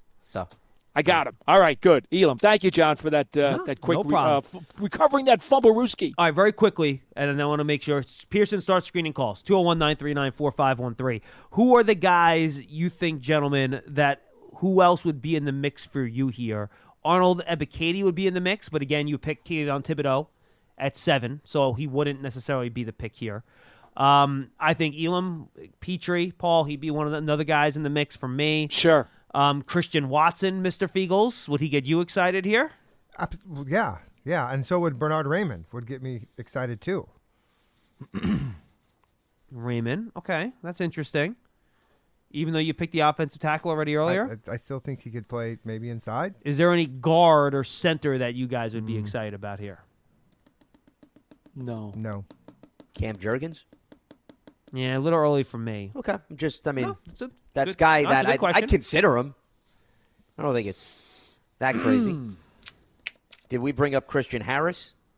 No, we did not. I think he's somebody linebacker. that you could Walker, throw out there. Quay Walker If- is another. Yeah, Quay You know- Walker's another good one, Jeff. That is a good Yep. one. I'm just and I'm just going the best available at this point. Just looking at these names on our. What about board, so- Travis Jones? And that was going to be the next guy I was going to Yeah. break up, Lance. That's a good So- one. Or Lewis Cine, by the way, Hey, who's, who's a different type of safety. You know, that's Lewis Cine and Pitre are interesting because I think they're ranked in similar areas, but they're mm-hmm. very different types of safety. So I think that'll give us a hint as to the type of player that Martindale wants. But I think Cine is probably more Yeah. similar to M- McKinney, and Pitre's a little bit different than McKinney. And then, and then, to be honest, John, you probably, if you're going to have that conversation, could mention Brisker too. Yeah, I I have him a little bit lower, but he'd be in the conversation. I agree. Chad Muma from Wyoming, if you really like the linebackers. He see, he'd be lower for me. No, again, I have Muma where I have Brisker. He'd be in that area. Okay. So Okay. he so he is also a little bit lower for me. Yeah, I mean, I'm looking at it here. I have the way I did my board. I have 41 guys that I think are worth a pick up to 36. Mm-hmm. So the guys that are left for me in that group are Christian Watson, Travis Jones, Quay Walker, Lewis Cine, and Jalen Pitre. Those are and Kaiir Elam. Those are the six guys. And I actually have Drake Jackson in that list too. So those are the guys that I have left from my group that would be worth my time here with a pick. Oh, you like Jackson that high? And you know I really like Drake Jackson, but I, I'm still thinking early third, John. You th- you think you got to take Jackson him may early? go to the first round from Yeah. what I'm. you guys hearing. really think that? He may go in the first He- round. he's not getting to the third round, Paul. he may go first. You're Don't be surprised if that happens. You're just setting yourself up for another disappointment, Yep. my friend. Wow. I, I, again, he might go in the 40s, but he ain't he ain't getting to 70 Well, uh, let's see here a second. Or 68, 67, whatever. it Yeah, is. I'm looking for him at 67. Uh, Arif, Hasan, Arif 60. Hasan of the Athletic has him uh, consensus at 61. I know. That's I- not that's not that far off of Yeah, 67. Pass rushers tend to get pushed up. My guess is that he's going to go earlier, unless people are really worried about his weight stuff. Maybe that Well, could push him down. I could float something out there on Twitter that he orders 20 Big Macs at a time every every morning for breakfast. McDonald's doesn't serve Big Macs for breakfast. Well, maybe le- they do for leftover. him. A lot of egg McMuffins instead. Okay, there you go. All right. yeah, got to reword it. All right. a- Any other thoughts here, guys? I think there's again. The, it wouldn't be the first Drake that started from the bottom. No, that is And, true. You know, that was you. So anyway, go ahead. No- I'm here all week. no. Yeah. those Well, John got it. I don't know about the other two. right over their head. Yes, exactly. Um, th- yeah, those are the guys that kind of stand out to me. Anything else stand out to you guys in terms of, of, of what to think about here, or no? Well, I don't I don't think there's any potential first rounder that we left off through 36. I mean, does anybody else see anyone who could sneak into the first round? Quay Walker and Ebiketie would be the two guys for me, You think? and maybe Elam. Okay. I think Elam. By the way, you saw Daniel Jeremiah last night. He had Elam going seventeenth. Whoa. Man, I like him, but I that's really high. Yep, seventeenth. So I'm not sure he's getting there to 36, to be honest with you. Yeah. For for me, I think the only other guy, and I mentioned him a little bit earlier because someone may just decide they really need to go get that that pro, uh, projected tackle would be Tyler Smith. Yep. I think he's on the fringe. I think Raimann. I have Raimann a little bit ahead of Tyler. Do Smith, you? To be honest Oh, that's you, okay yeah. too. That's but, okay but yes, too. I think those and Abraham Lucas. If like if the Giants whiffed on a tackle And around at five and seven, Yeah. Mm-hmm. Lucas would be the guy I would consider here. He's not rated quite high enough for me, but as a need, and he's only like one tier down, I would consider Abraham Lucas in this spot. And if you, but if you're going to talk about him, you would not talk about Falele. I like Lucas better. Falele's a little bit more risky to me. I have him as an Okay. end of round two guy. That's fine. I have him as a round two, like a like a top, end of two, top of three. Yeah, I I tend to agree, but I mean, if you're desperate for a tackle at that point, you got to you got to put two or three guys at least in the talk because you got to hammer it out as to which one you'd really like to have a little bit more. It will be Raimann and Lucas for me. Those would be the two. Those would be the two guys I would That's that's about. that's okay. All right. Let's get to the calls, guys. 201 939 4513. There's a bit of news, by the way. The Giants announcing they picked up, this is what my little ooh thing was before. The Giants have picked up the fifth year option on defensive lineman Trevor Lawrence. Um, so that, I believe, I did not. Do you have the number in front of you guys exactly how much that would be in terms of what it's supposed to be? I think it's just over 10 million, right? I if thought it was mistaken. closer to eleven, but that's just about the same, right? As I said, just over 10. So you close just, to 11. You just said Trevor Lawrence. Oh, I said Trevor Lawrence? I'm sorry. Did Thank he you. say that? I hope the Jaguars Dexter Lawrence. do want to pick up Yes. his option when the time comes, or else they're in trouble. Giants So, defensive tackle Dexter Lawrence. So the glad Giants have picked up his fifth year option. Again, that is for the 2023 season. Obviously, Daniel Jones is a player that is also in the mix there for the Giants to pick up their fifth year option. Um, they have the option, not. John. By the way, I didn't mean to cut you. Yes. It's just under 11 million. I just looked it up. Oh, good. So it was, Yeah. it was right in that area Paul and I were talking about. Perfect. Thank you. So uh, no word on Daniel Jones. The deadline is next week, and there are reports out there. The Giants have not commented on. it. I'm sure Joe Schoen will be asked about that at his press conference tonight. We'll have more clarity on that. Um, but for now, just Dexter Lawrence had his fifth year option picked up, which I think we kind of thought was more likely than not in terms of, of where they Than the were two? heading. So not a huge surprise. Can I ask one final question about this uh, draft, John? No. yeah, go ahead. Of course. Uh, do we all believe, all of us, do we believe the Giants will actually wind up picking at five and seven, or is there any one of us who still thinks there's a possibility, a real possibility, that they will be trading out of one of those spots? Twenty five percent they trade out of seven.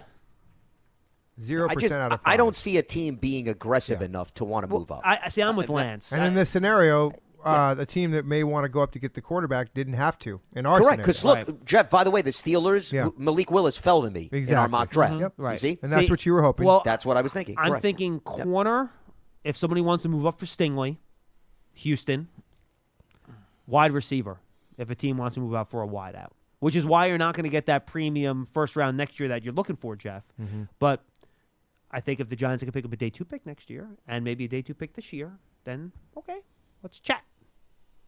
I think that's possible. Moving eh, anywhere from Eagles, Saints, Texans, Jets would be the teams I would keep an Do eye on. Do you think that the day two pick this year is any more sexier than what you think it will be next year? I- No, but I mean, dude, you look at the way this draft is. I love after a certain amount of people, everything is pretty much uh, the players are grouped together where you can see. I would prioritize getting a second round pick next year. Yeah. Okay. Yeah, if you could get a second, I think you know that would be a good accomplishment. Uh, the question that I'll pose to all of you: another reason why I don't see anybody moving up, especially enough to justify giving up a first round pick for next year.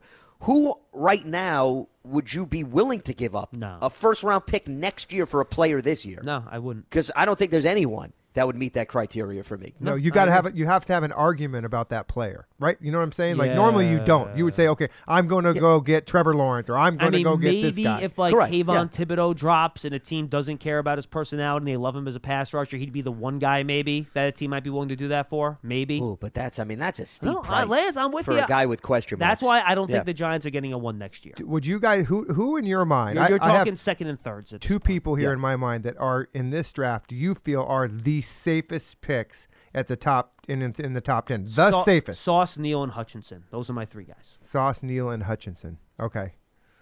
Sauce Neal Hutchinson.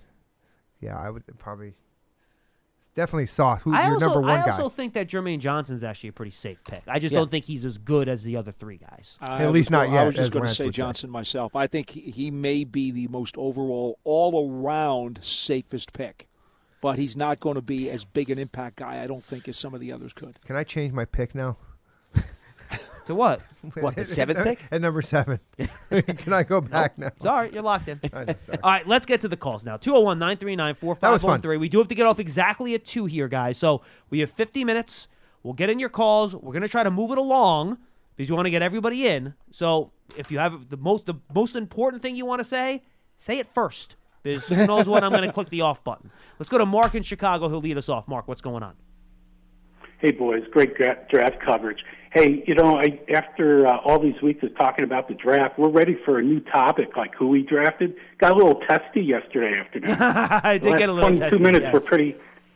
The last 22 minutes were pretty entertaining. Oh, so, thank you. Anyway, I'll, I'll get down to it. I'm kidding. Uh, I'll get down to basically uh, the one question I have. You know, I've I've listened to this show for six years, almost every day, and the common theme across those six years are the offensive line and a stud Batman pass rusher. And I guess my question is, and I I agree with both sides of the comments yesterday. You know, uh, you know, the pass rush helps the back end, the coverage helps the pass rush. They're interconnected. I guess my bottom line is, do we have a Batman pass rusher in this draft? And if we do, I think we should get him. But if we don't, I don't think we should. I think then we should go to the best player available. And if we don't get an offensive tackle, I'm going to be really upset. But do we have a Batman pass rusher that's worth a five or a seven in this draft? Well, Thibodeaux's that guy. There's no question that he's that guy, but now you have to deal with the other stuff that we all know is out there. And and for me, I would do it. And I and I appreciate the people who would say otherwise because they're not wrong. The Giants had to deal with issues obviously that surrounded the uh, the aura of OBJ. Um, you know, obviously, look at the distractions that have been caused. Uh, Kadarius Toney stays away from a voluntary minicamp, and all of a sudden, you know, the barn is burning. Uh, I mean, there are distractions that come with a player of this character.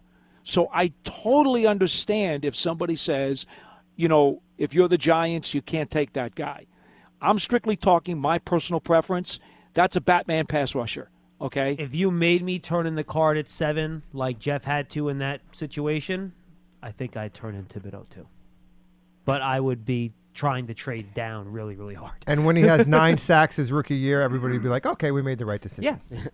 Well, I and, Johnson and, has and if I and to if be I may just Yeah, you're right. Yeah. If I may just add this, fellas, again, it's always ignored because Micah Parsons had a great year. There were some doubts about his, not only off the field, some legal issues he had to deal with, but there were also talks about how he was taking some plays off. And what happened? Micah Parsons obviously arrived in Dallas, did everything he was supposed to do, kicked people's butts all over the field, and won awards for it. So, you know, that's the kind of risk or gamble that you have to be willing to take if you feel the player is going to be that good. Lance, go ahead. You were going to say something about Johnson, right? No, I was just going to say I think Jermaine Johnson has the potential to be Batman as well. Mm-hmm. Because, I mean, he certainly has the arsenal of moves, but once again, you know, a lot depends on the personnel around that player. Going back to the caller's point, you know, you can't just sometimes throw in a guy that you think is going to be Batman if you don't have Thank you. guys around him that are going to allow him to flourish, vice versa. Another guy, by the way, Paul brought up Micah Parsons, okay? Jayson Oweh, who went to Baltimore, okay? He was a guy, remember, that had no sacks, and he had actually a very good rookie campaign.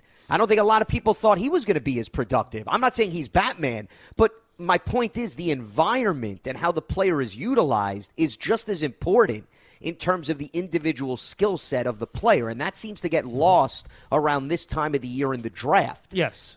I will because say you this. could take a player and put him on another team in a hypothetical world, and maybe he turns out to be Batman because obviously he's supported by a lot more talent. I will say this too, and I don't want to re-engage on our fight from yesterday, which Jeff was not here for, but it was Thank God. entertaining. Trust me. Oh, it, it was good. Um, I don't think having a Batman pass rusher in this type of defense is as important as having a lockdown cover corner. This, the, the last time the Ravens had a Batman pass rusher was Terrell Suggs. and It was like eight years ago. Eight years ago. Paul, thoughts? Look, Pearson, shut up! what are you doing? Oh, It's entertaining. He's just, he's just he's lighting. He's, at he- the he- lion. He's right lighting now. the match. Yeah. He's lighting the match. And I wasn't even on this conversation, but I could No. I can tell that there. That's John, I, I would throw what you were out though. I don't think I mean, Judon's I a Batman. Yeah, I was going to throw out Judon. I don't think he's a Batman though. I, I think he deserves more consideration though as being that guy. He's got a half a kid. is the guy to pay attention to in terms of the pass rushing. He Maybe did he's put up, Aquaman. Well, listen, if you want to word him differently in terms of the maybe. DC or Marvel world, hey, more power to you. Aquaman's But DC. Okay. no, I know. got That's what I said. Well, I said DC or Yes, Marvel. yes, yes, yes. You know, pick whichever one you like. I, I'm, I, I'm not giving Judon full Batman status. I'm not giving Judon full Batman status. He's like a backbencher in the Justice League. He's not a frontbencher. well, he's higher than Robin. I'll tell you that. well, I, I, I didn't call him Robin. no, I didn't That- say, that- but he's definitely not Robin territory. He's much closer to Batman than he is Robin. Judon. I think he's about halfway in between Uh, Batman. and I Robin. give him more credit than that. What what scares you more, not having that cornerback in this system or not having a pass rusher? My point is not having the cornerback, Mm-hmm. and that, that that's my larger point. Yeah.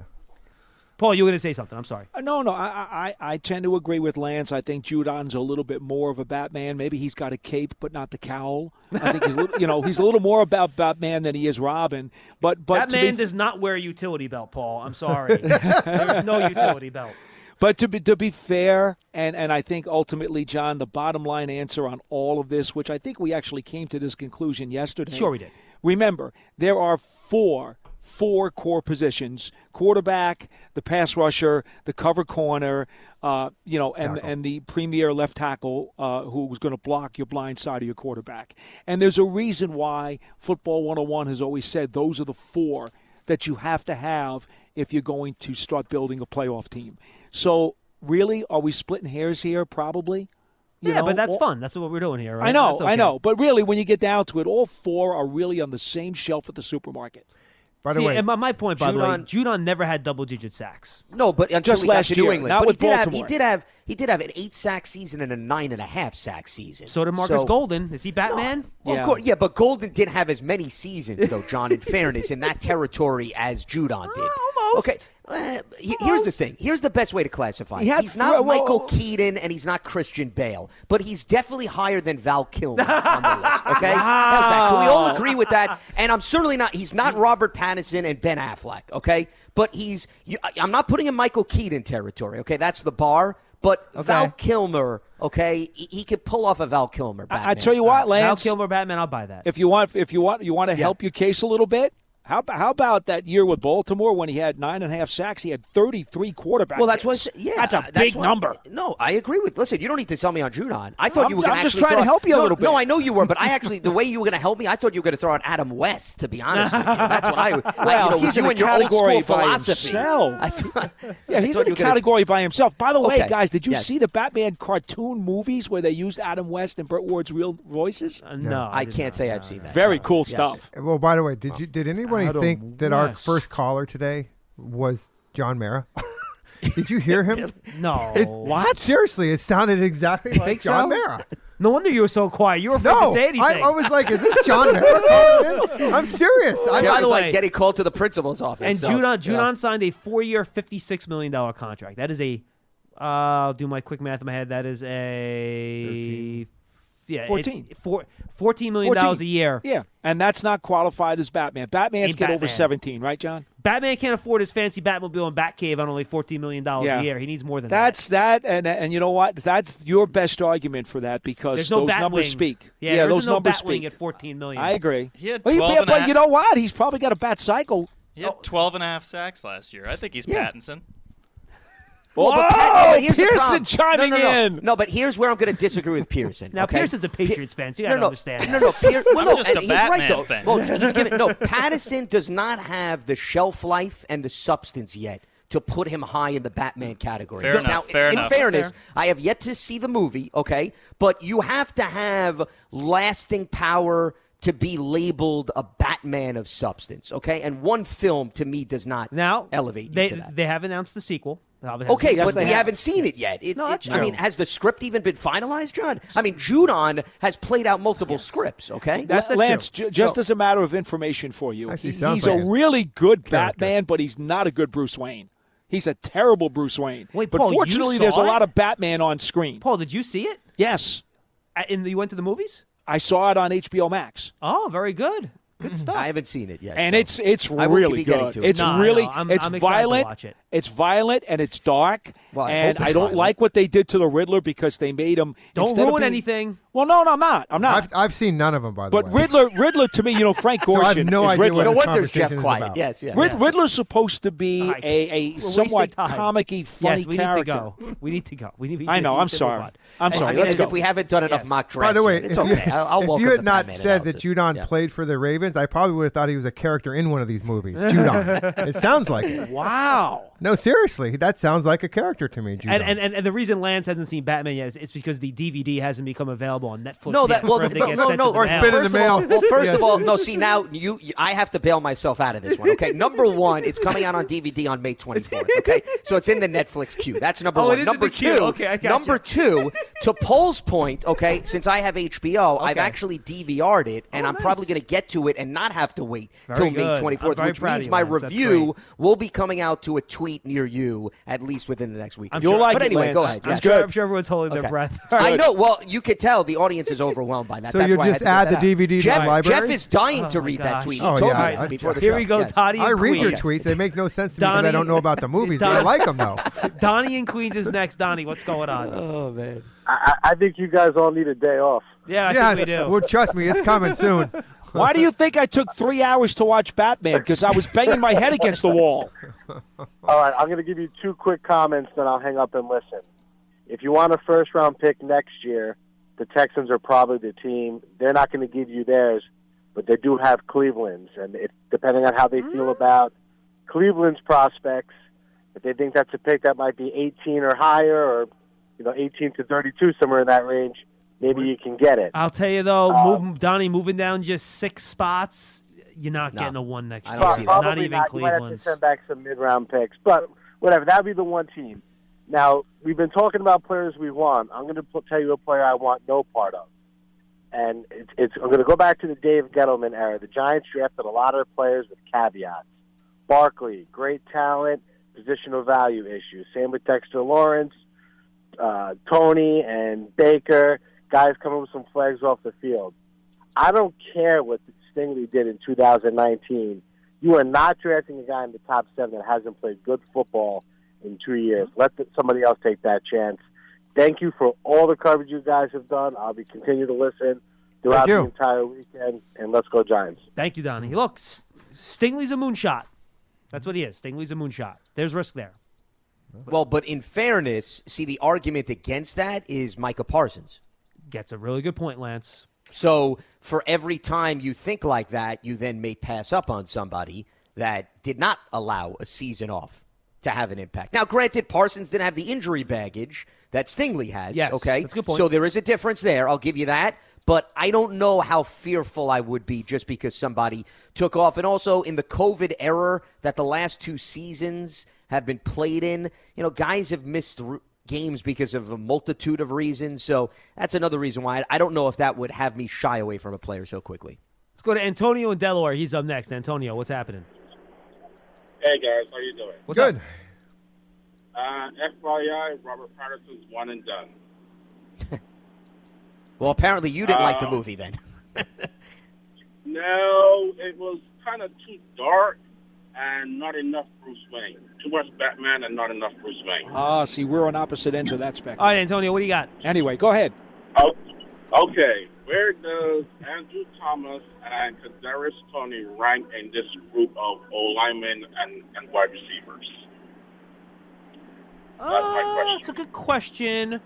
I would have Kadarius Toney right around Treylon Burks in terms of the type of player that they are. I think they would be very similar in terms of where I would have them graded. So, which would be that end of first round, top of second round type of players. That's where I would have them. Um, which is kind of where I had Toney last year on my board. Uh, Thomas is a better question.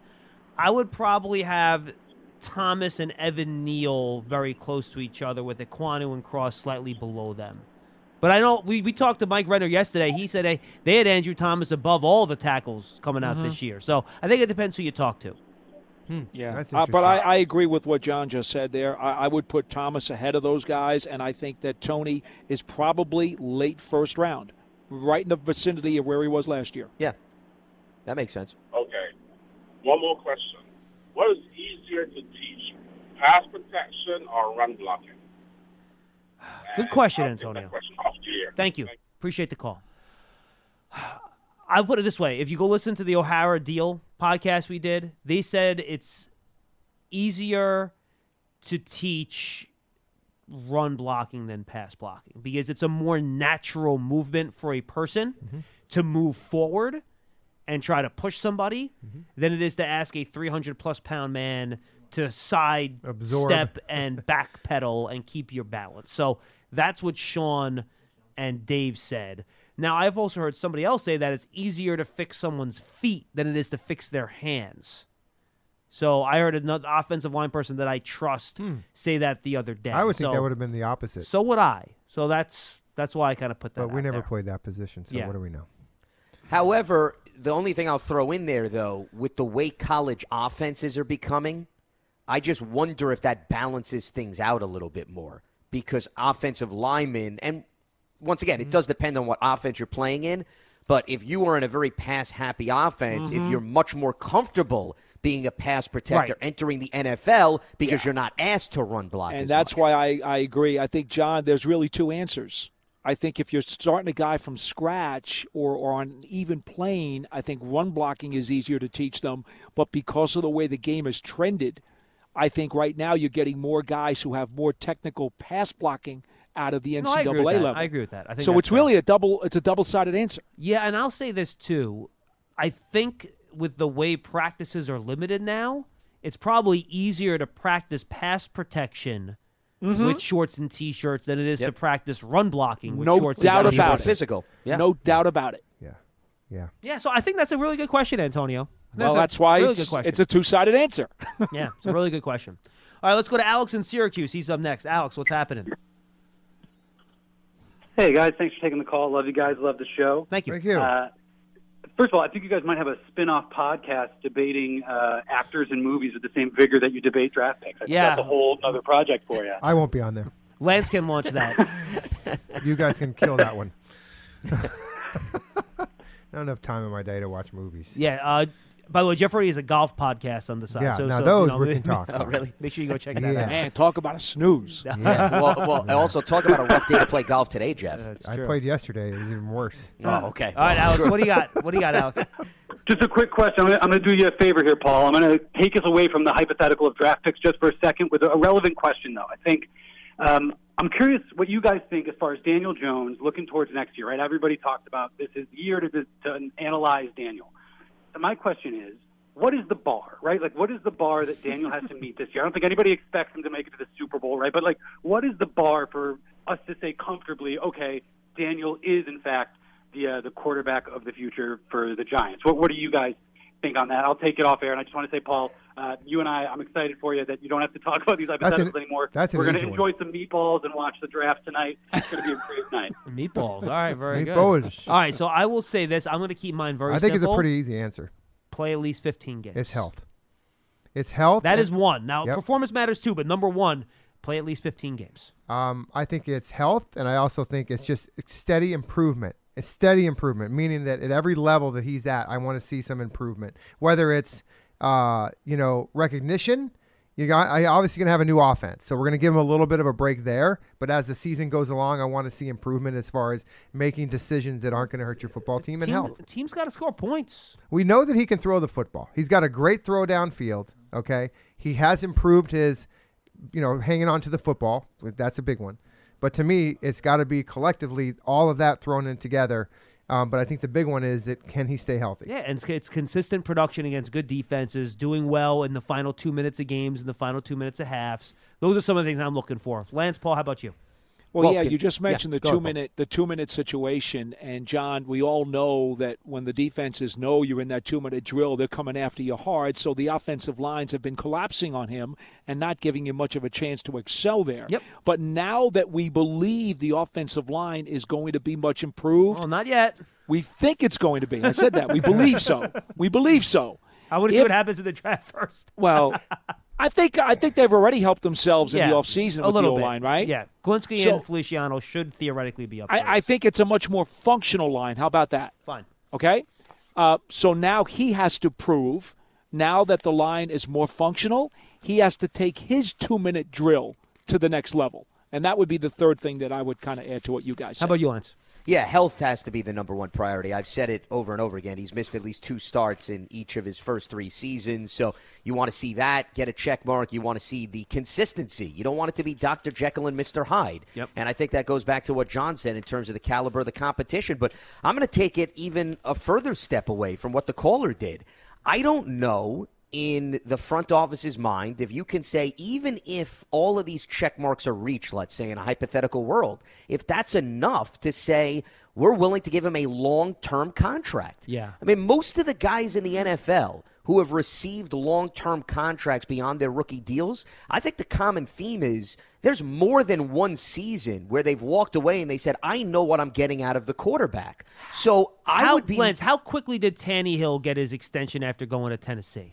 That would be the only guy I could Yeah, think but of. where remember that was also, but also that was two teams, Correct. and the second team was the one that gave him the contract, who also traded for him. True. So, John, the, the classification there is, I think that team had a lot more confidence in him, Right. maybe than anybody else. I'd have to look that up to answer your question. I don't think it was that far removed because Yeah. he was towards the end of his rookie deal anyway. when March think about it. 2020, guys. For And when did and when was he traded? That was his extension. He was traded following the 18 season. Okay, so, so it he was had two already years. It was played two years.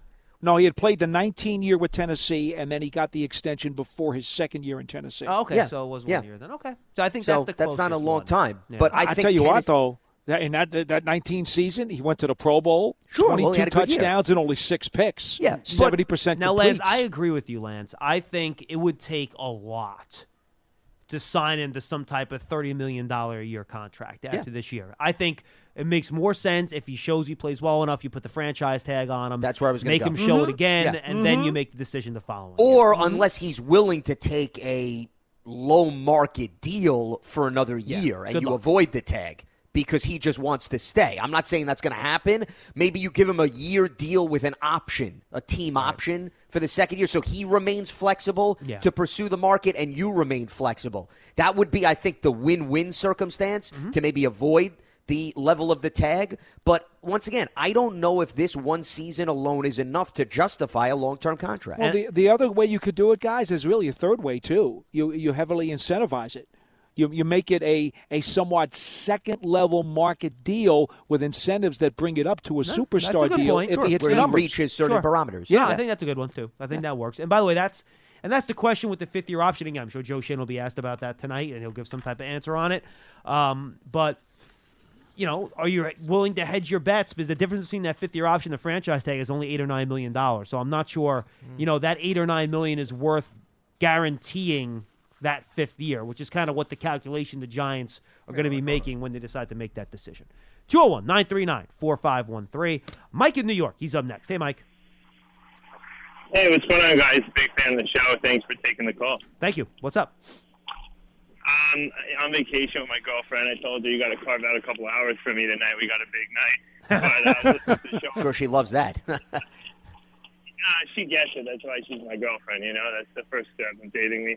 Anyway, um, I, was, uh, I want to talk more about Daniel Jones. Um, my issue is there's so much pressure being put on him, and I was kind of just thinking, if you threw Eli Manning, who God bless Eli Manning, you know, probably favorite Giant of all time, on the system that's been in place for the last four or five years, where would he have been? No defense, no line, barely any weapons, no run game. So I, I think there's way too much focus on him. I I think he's had no time to be properly evaluated. So I think if he does anything solid this year, obviously I heard you guys talking about staying on the field, but if he just has a good year, which he should be better because we actually have a coach and a system, then I think there's no reason not to keep him around. 'Cause who wants to get another one? No, look, uh, Mike. th- uh, th- thanks for the call. We appreciate it. Enjoy your vacation. Thank you very much. Um, go ahead, Lance. I'm sorry. No, uh, what I was going to say is I understand where the caller is coming from, but I think, you know, all of us have had this conversation on this show. The Giants can only evaluate Daniel Jones based on the environment that they've exposed him to. Yep. You can't make decisions based on hypotheticals. If we give him three more years and the offensive line improves and the wide receivers stay healthy and the defense is opportunistic, we're absolutely going to get that out of him. That's why I go back to it's not a perfect science, the evaluation process, because if Daniel Jones went to another team and was given all those things, I don't know what Daniel Jones we would see. and mm-hmm, then if the mm-hmm. Giants took Kyler Murray or they took Josh Allen or whatever it may be, I don't know if we're going to get the same versions of those guys in the Giants environment. So the Giants can only evaluate the quarterback based on the environment and the circumstance he's been thrown in. You don't have the luxury of time in the NFL where you say if we buy him three more years with the same system, he's going to all of a sudden come to fruition. It's just that's the unfortunate nature of just the business and the sport overall. Quarterback performance is impacted by what's going on around them. No question about it. Matthew in New Jersey. He's up next. Matthew. Hello, hey guys. Hey. First time caller, long time listener. Well, How thank you guys you. doing? Uh, We're doing great, Matthew. Thanks for calling in and listening. What do you got? Uh, I got a Daniel Jones question. I, I, I wanted to give you another topic instead of the draft, since I know you guys have been talking about it for so long. Sure. What do you got? Um, th- this is not a hypothetical. Sorry about that, Paul. Um, what if Daniel Jones stays healthy, like he plays 15 games, but he's like fine, like kind of this year, but a little bit better. And I don't know if you guys would, you know, if you want a, a new quarterback from Daboll and Jones' view of the of the new guy, could trade first round draft picks and Daniel Jones for a new quarterback. I don't know if it'd be worth the risk for that or sticking with Daniel Jones, who's consistent, but you know, you don't think he's the guy for the future. Thanks, guys, for the for getting my call. No, thank you, Matthew, for listening and calling in. Look, I think fine and a little bit better is probably not going to cut it. No, nope. You know, they've gone so far down the road with this, and unfortunately for him, that is Jones, circumstances have really conspired to hinder his ability to max out. But the problem is the sand in the hourglass is running out, and he has one more chance as they try to surround him to prove that he's the guy. And the circumstance this year, Paul, might not be great either. We have and, to see. and that's the problem, John, is that he may be swimming uphill here, but that's unfortunately upstream, climbing uphill, swimming upstream. Tough bananas, because that's the get the reality of it. It's time, and and he and he's got to make it happen now. I'm with you, John. I don't think just okay is good enough. a lot of it also, guys, depends on Brian Daboll and Mike Kafka. And what do they think of Daniel Yeah, Jones after 100%. working with him, having the opportunity to be up close for one season? Right now, they're going into this blindly. All they've interacted with Daniel is in terms of the notebook and taking notes in the room and seeing what he could do in a very limited practice session. But I think as the season progresses, as he adapts to different opponents, what they throw on his plate, that's going to determine Joe Schoen. I'm going to walk up to the two of them at the end of the season. I'm going to say, guys, what was your experience like? Do you think this is somebody you can continue to work with? And I'm certainly going to respect what feedback they give me. All right, let's go to Charlie in Portland, Maine. Charlie, what's up? Hey guys, hey Paul, the uh, the sands and the hourglass. What, what you been watching soap operas lately? Actually, my, my wife used to do that years ago. Yeah, she was a big Yeah, I. Lance, do you have any? fan. Do, do you have any reviews on soap operas, Lance? No, I can't No. say that. That falls None of under that? my umbrella. No? I'm sorry Okay, to disappoint you. Yes. All right, Charlie. By the way, I, I- if you called about Daniel Jones, I'm sorry. I'm not going to let you talk about him. We never actually found out who do you who, who do you want the Giants to draft? I don't know if we've ever gotten that out of you. I don't know if any of us are interested. well, look, look. I, I put I to me it, to me. Why are we making another hole on the team when we don't have to, and we got so many holes to fill as it is? So to me, I would be restructuring Bradberry's contract. We don't need another hole. We don't need to have to get Well, Charlie, again, it is not a restructure. It would be a An contract extension. extension. You cannot restructure a one-year contract. That's contract. fine. That's fine. then extend him. He's 28 years old. He'll be 29. Cornerbacks are good until they're 33. Just he's a good cornerback. Why create another hole? Because if see if the thing is, if we end up picking a cornerback at five or seven, then and we get our tackle, then we don't have a pass rusher. I just Then can't believe to go- Charlie's impatient and wants to worry about this year and not worry about the future. It's shocking. I thought you asked him about who they should draft. I and did. here he is talking Yeah, about yeah. Bradberry. Did you ever I'm think he was going to stay I'm on point, there. Paul? Come on. no, I'm getting there. But what I'm saying is, if you if you don't do that, then you don't need a cornerback. So then at 36, you can pick the best player, whoever that is, a guard, a wide receiver, a safety, whatever. This way, we're going to have to get a cornerback, a tackle, and a pass rusher. No, you don't And have to to do me- anything. You don't have to do anything, Charlie. That's your choice. Well, I mean, that's what this, you know, the Schoen and them are going to have to do because we need a pass rusher. So and we need pick a players, tackle. Charlie. Who are you picking? Yeah, who do you want, Charlie? Okay, all right. Then what I'm picking is if if if I can't pick a quarterback, that's what I would do, but we're not. So I would pick Tibbs and I would pick uh Cross. Those are the two guys I would want. Who's the second round Um, guy you want? You were talking about the second round. Who's the second round guy you would want to drop to them? Uh I don't know. There's a lot of different one, people. I mean, if we don't, if we keep Bradberry, then we don't need a cornerback. Yeah. So then I would probably go for another interior offensive lineman, Okay. uh, whoever's there, Green or Zion or They won't be or there. whoever. yeah, I know. But or, or I'd go with I might even go with a uh, safety, uh, you know, a high like Hill, Hill out of uh, Michigan. He won't be there either. Keep going, you Charlie. that You're three sure. for three, Hey, Charlie. look, Continue. Come on. Press your luck. Let's go. Throw out a fourth guy that's going to be We'll picked in the top We'll 10. Lance, see who's Charlie is shooting there. par for the course. He's unrealistic on all his picks. Wait, wait, wait. Wait, i- i- i- i- Isn't there someone else on the show that's usually unrealistic with the players they want to fall to picks? I don't quite remember who that might be, though. Oh, at least they're in the Hey, look. neighborhood. I know. I'm just teasing you, Paul. I'm just That's all teasing. right. you, I Hey, know. hey, look, hey, look. There's one more thing. There, I've been seeing When on is there uh. Twitter from uh, there's a there's a rumor that the Texans want to move up, and they're and they're talking to us about our seventh pick. Yeah, I we- think they have the we 13th that. pick. Mhm. Oh, did you read that? Uh, so yes. that's we read the Schefter tweet that the Texans, pretty- Titan, Texans are looking to move. From 13. All right. So if they, so if they take our seventh, so who are we going to pick at five? We're going to get our tackle, right? Yeah, you or would are we going to get our No, yeah, I, I- I would you- think I would think tackle at five if you're going to move out of seven. Okay. So if we're moving from Maybe seven Sauce. to thirteen, who we who we who's going to be available at thirteen for a pass rush? Charlie, did you not listen to the mock draft? We just went through this. Jermaine Johnson no, might I'm be there. Jermaine Johnson at might number thirteen. I can't listen to any more mock drafts. Tell you the truth, but uh, Well, uh, Charlie- at thirteen, you think Johnson's still going to be there? I, I will don't. tell you right now. You know, we have the same reaction to your phone calls. Thank you, Charlie. All right, Come on. he- he's out on that one. I don't. See ya.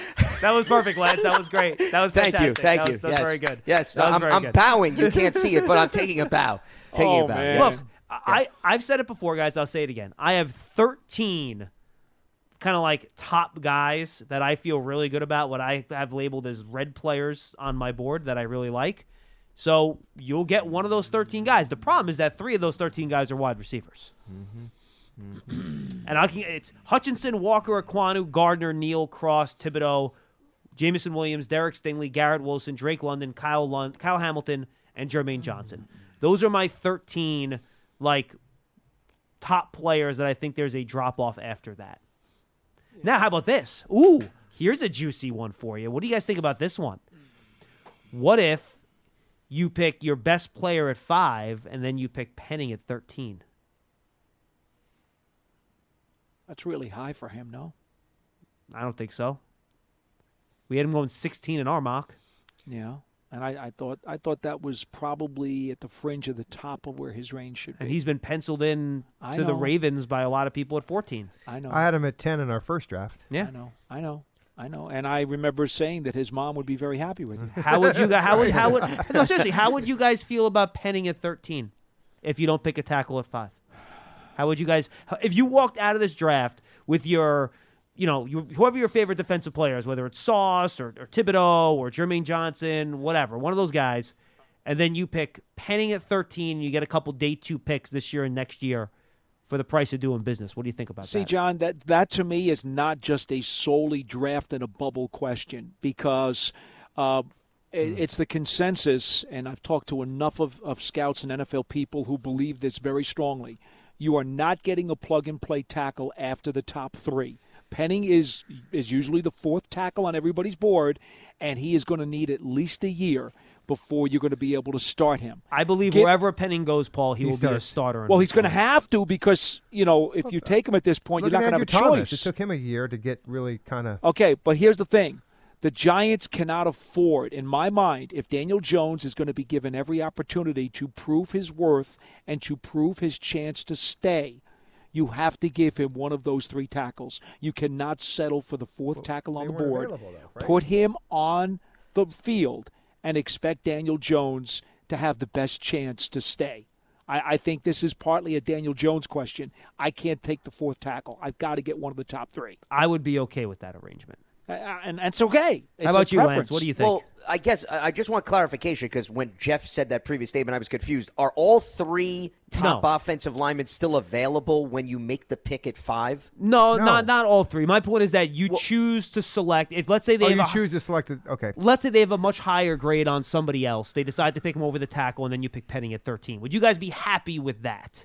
I don't know. I- I would side with Paul by saying I don't know if the trade off for me, John, is worth settling for the fourth offensive lineman simply to pick up an additional second round pick Okay. under your scenario. Well, I- that that's how I'm looking at it more from a value No, and that's fine. standpoint. Meaning, I would rather have one of the top three offensive linemen and sacrifice the additional second round pick than take the additional second round pick and settle for the fourth offensive line. I happen And, and remember, too, guys, the offensive lineman, if you're getting one of the top three tackles in this draft, he doesn't just help Daniel Jones. In theory, he helps Barkley, too. And by the way, I happen to agree with you guys. or a future quarterback. Or I was just gonna say, future yeah, I mean, it doesn't have to be Daniel Jones. Whoever the Absolutely. is. Well, this year, this year, No, you're I understand it's you're Jones. looking at it, but even beyond. I mean, remember, Yeah. you're not picking him just No for doubt. 2022. And guys, No I'm, doubt. I'm with you. I would take the tackle at five. So let's go scenario B then. All right. I agree. I think that's a little risky. And who knows? Maybe Penny doesn't get to I 13. think we all agree You don't with know. that. All right. So how about the other scenario? You get your top offensive tackle at five. Let's just say it's Charles Cross Yep, as whoever. a theory. Yep. I'm getting you a day two pick this year, a day two pick next year, and you get Kyle Hamilton at 13. Would you guys be okay with that?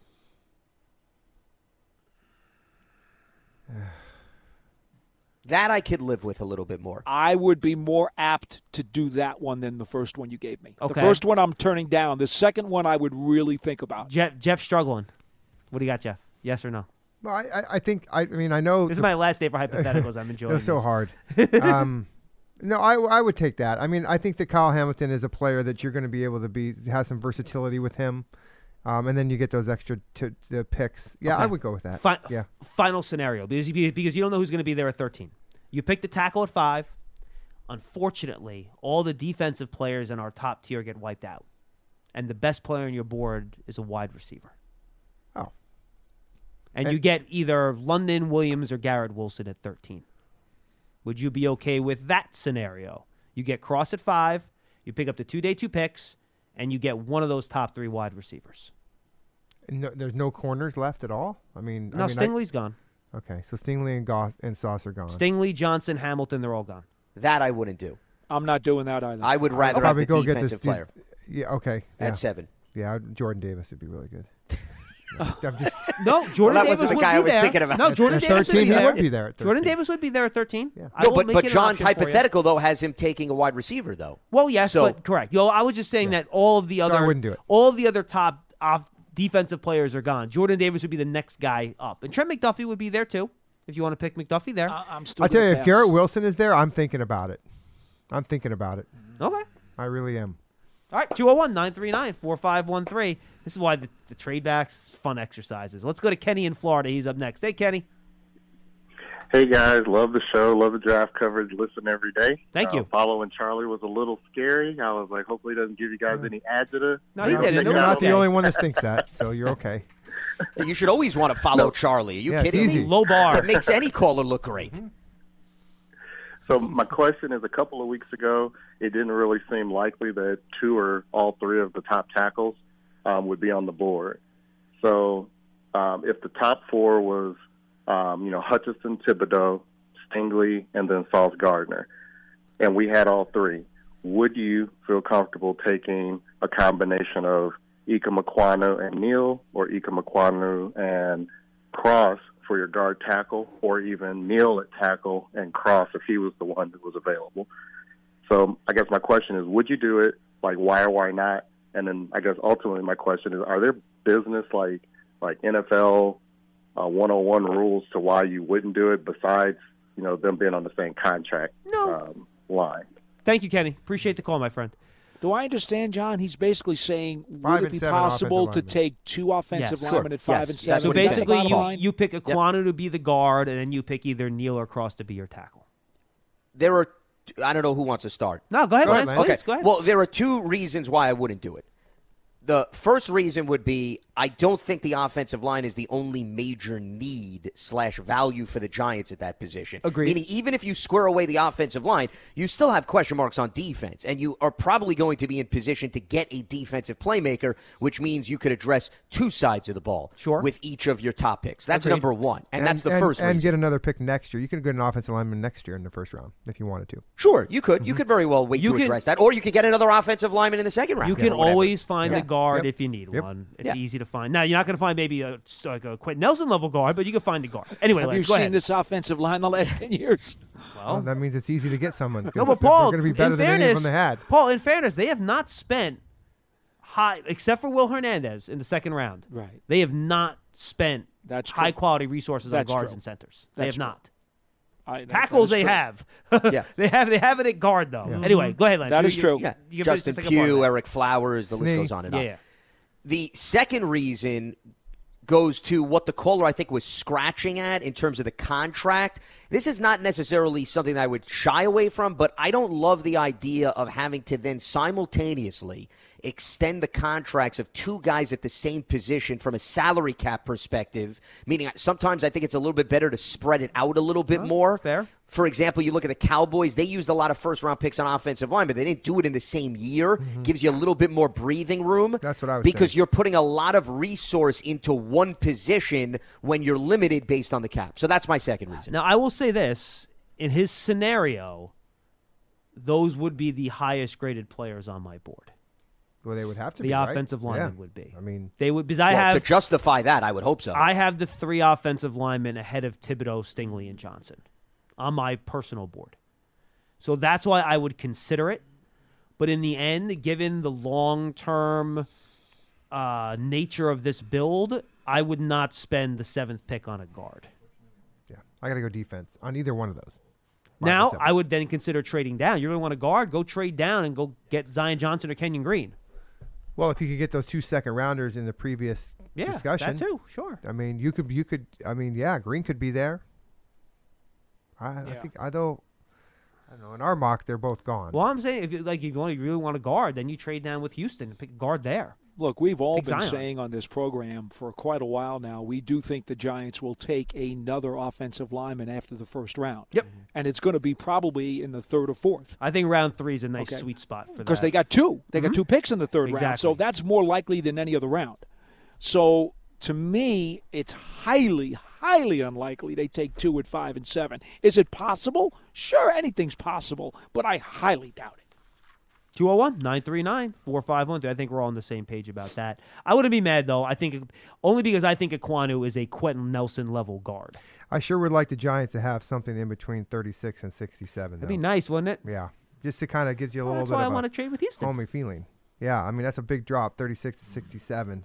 That's a lot of. That's There's going to be a lot of good players going off with By the 31 way, picks. Yeah. o- on the topic of the Giants and the Texans, John, I know you're speculating, but Of course. I mean, people are sending us tweets about these reports. To me, it's not coming from anything with substance. Schefter only said the Texans are looking to move Yeah, up. of course. He didn't necessarily tie it into 100% it's the Giants. Oh, yeah, of course No, because. I'm getting other tweets that are like having these reports per source, but they're not credited to anybody. Lance, to be fair, the only one that we have any credibility on is the fact that the uh, Pittsburgh Steelers executive the other day said that he has been looking all over the first round from 20 and has inquired as much as seven as to what the price would be to move. So we can say with certainty, this, the Steelers admitted this, that they inquired about the Giants' seventh pick. That we know to be a fact. The Steelers have already admitted it. That was the other GM, not the current one.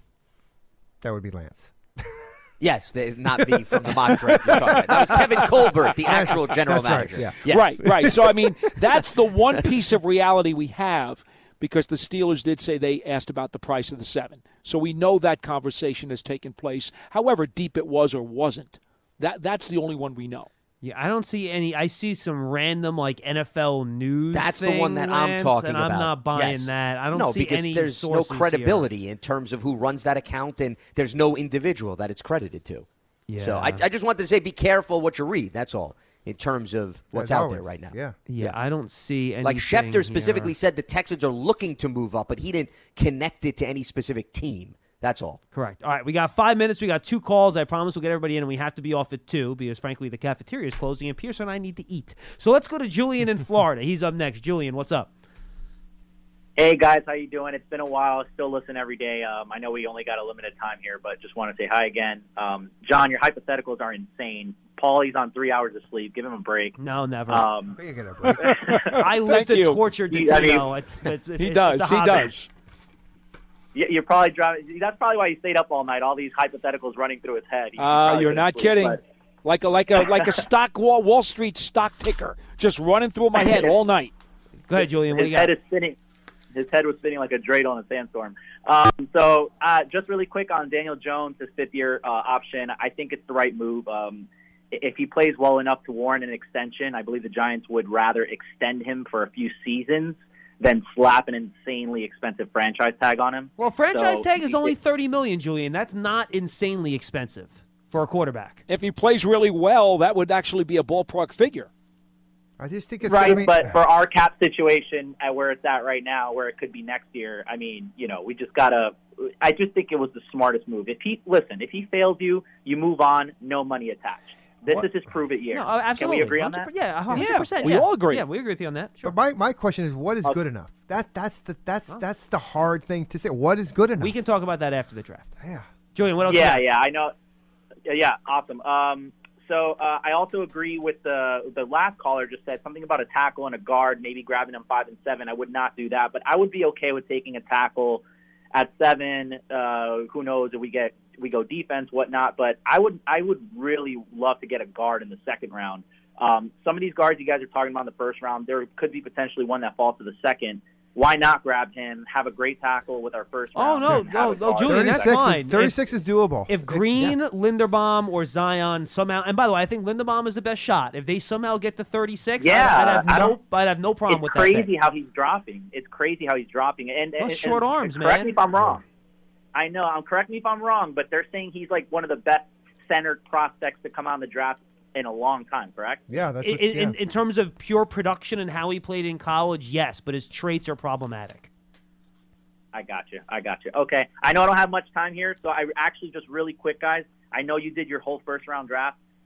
If you guys can, like, you know, John, what was? I know you guys did the draft together, but I would so curious to hear what your top seven would be separately. What Dottino's top seven would be, John yours, and uh, Feagles' yours, and and uh, of course Lance's you. So like, I'm just curious to hear where you're all separately your heads are at for the top seven picks. In terms of what we I'll let think, you guys go on that. Julian, in terms of what we think is going to happen or what we want to happen. just yours. What your mock is? What what Oh. what Feagles' mock is? What Dottino's mock is? Not the whole thing, just the top seven, just the top seven All right. picks. All right. Thank you, Julian. Yeah, Appreciate the call. All right, you guys ruminate on that. I'm going to squeeze on our next call. We'll do that at the very end. All right. Let's go to Joseph in New York. Joseph, what's up?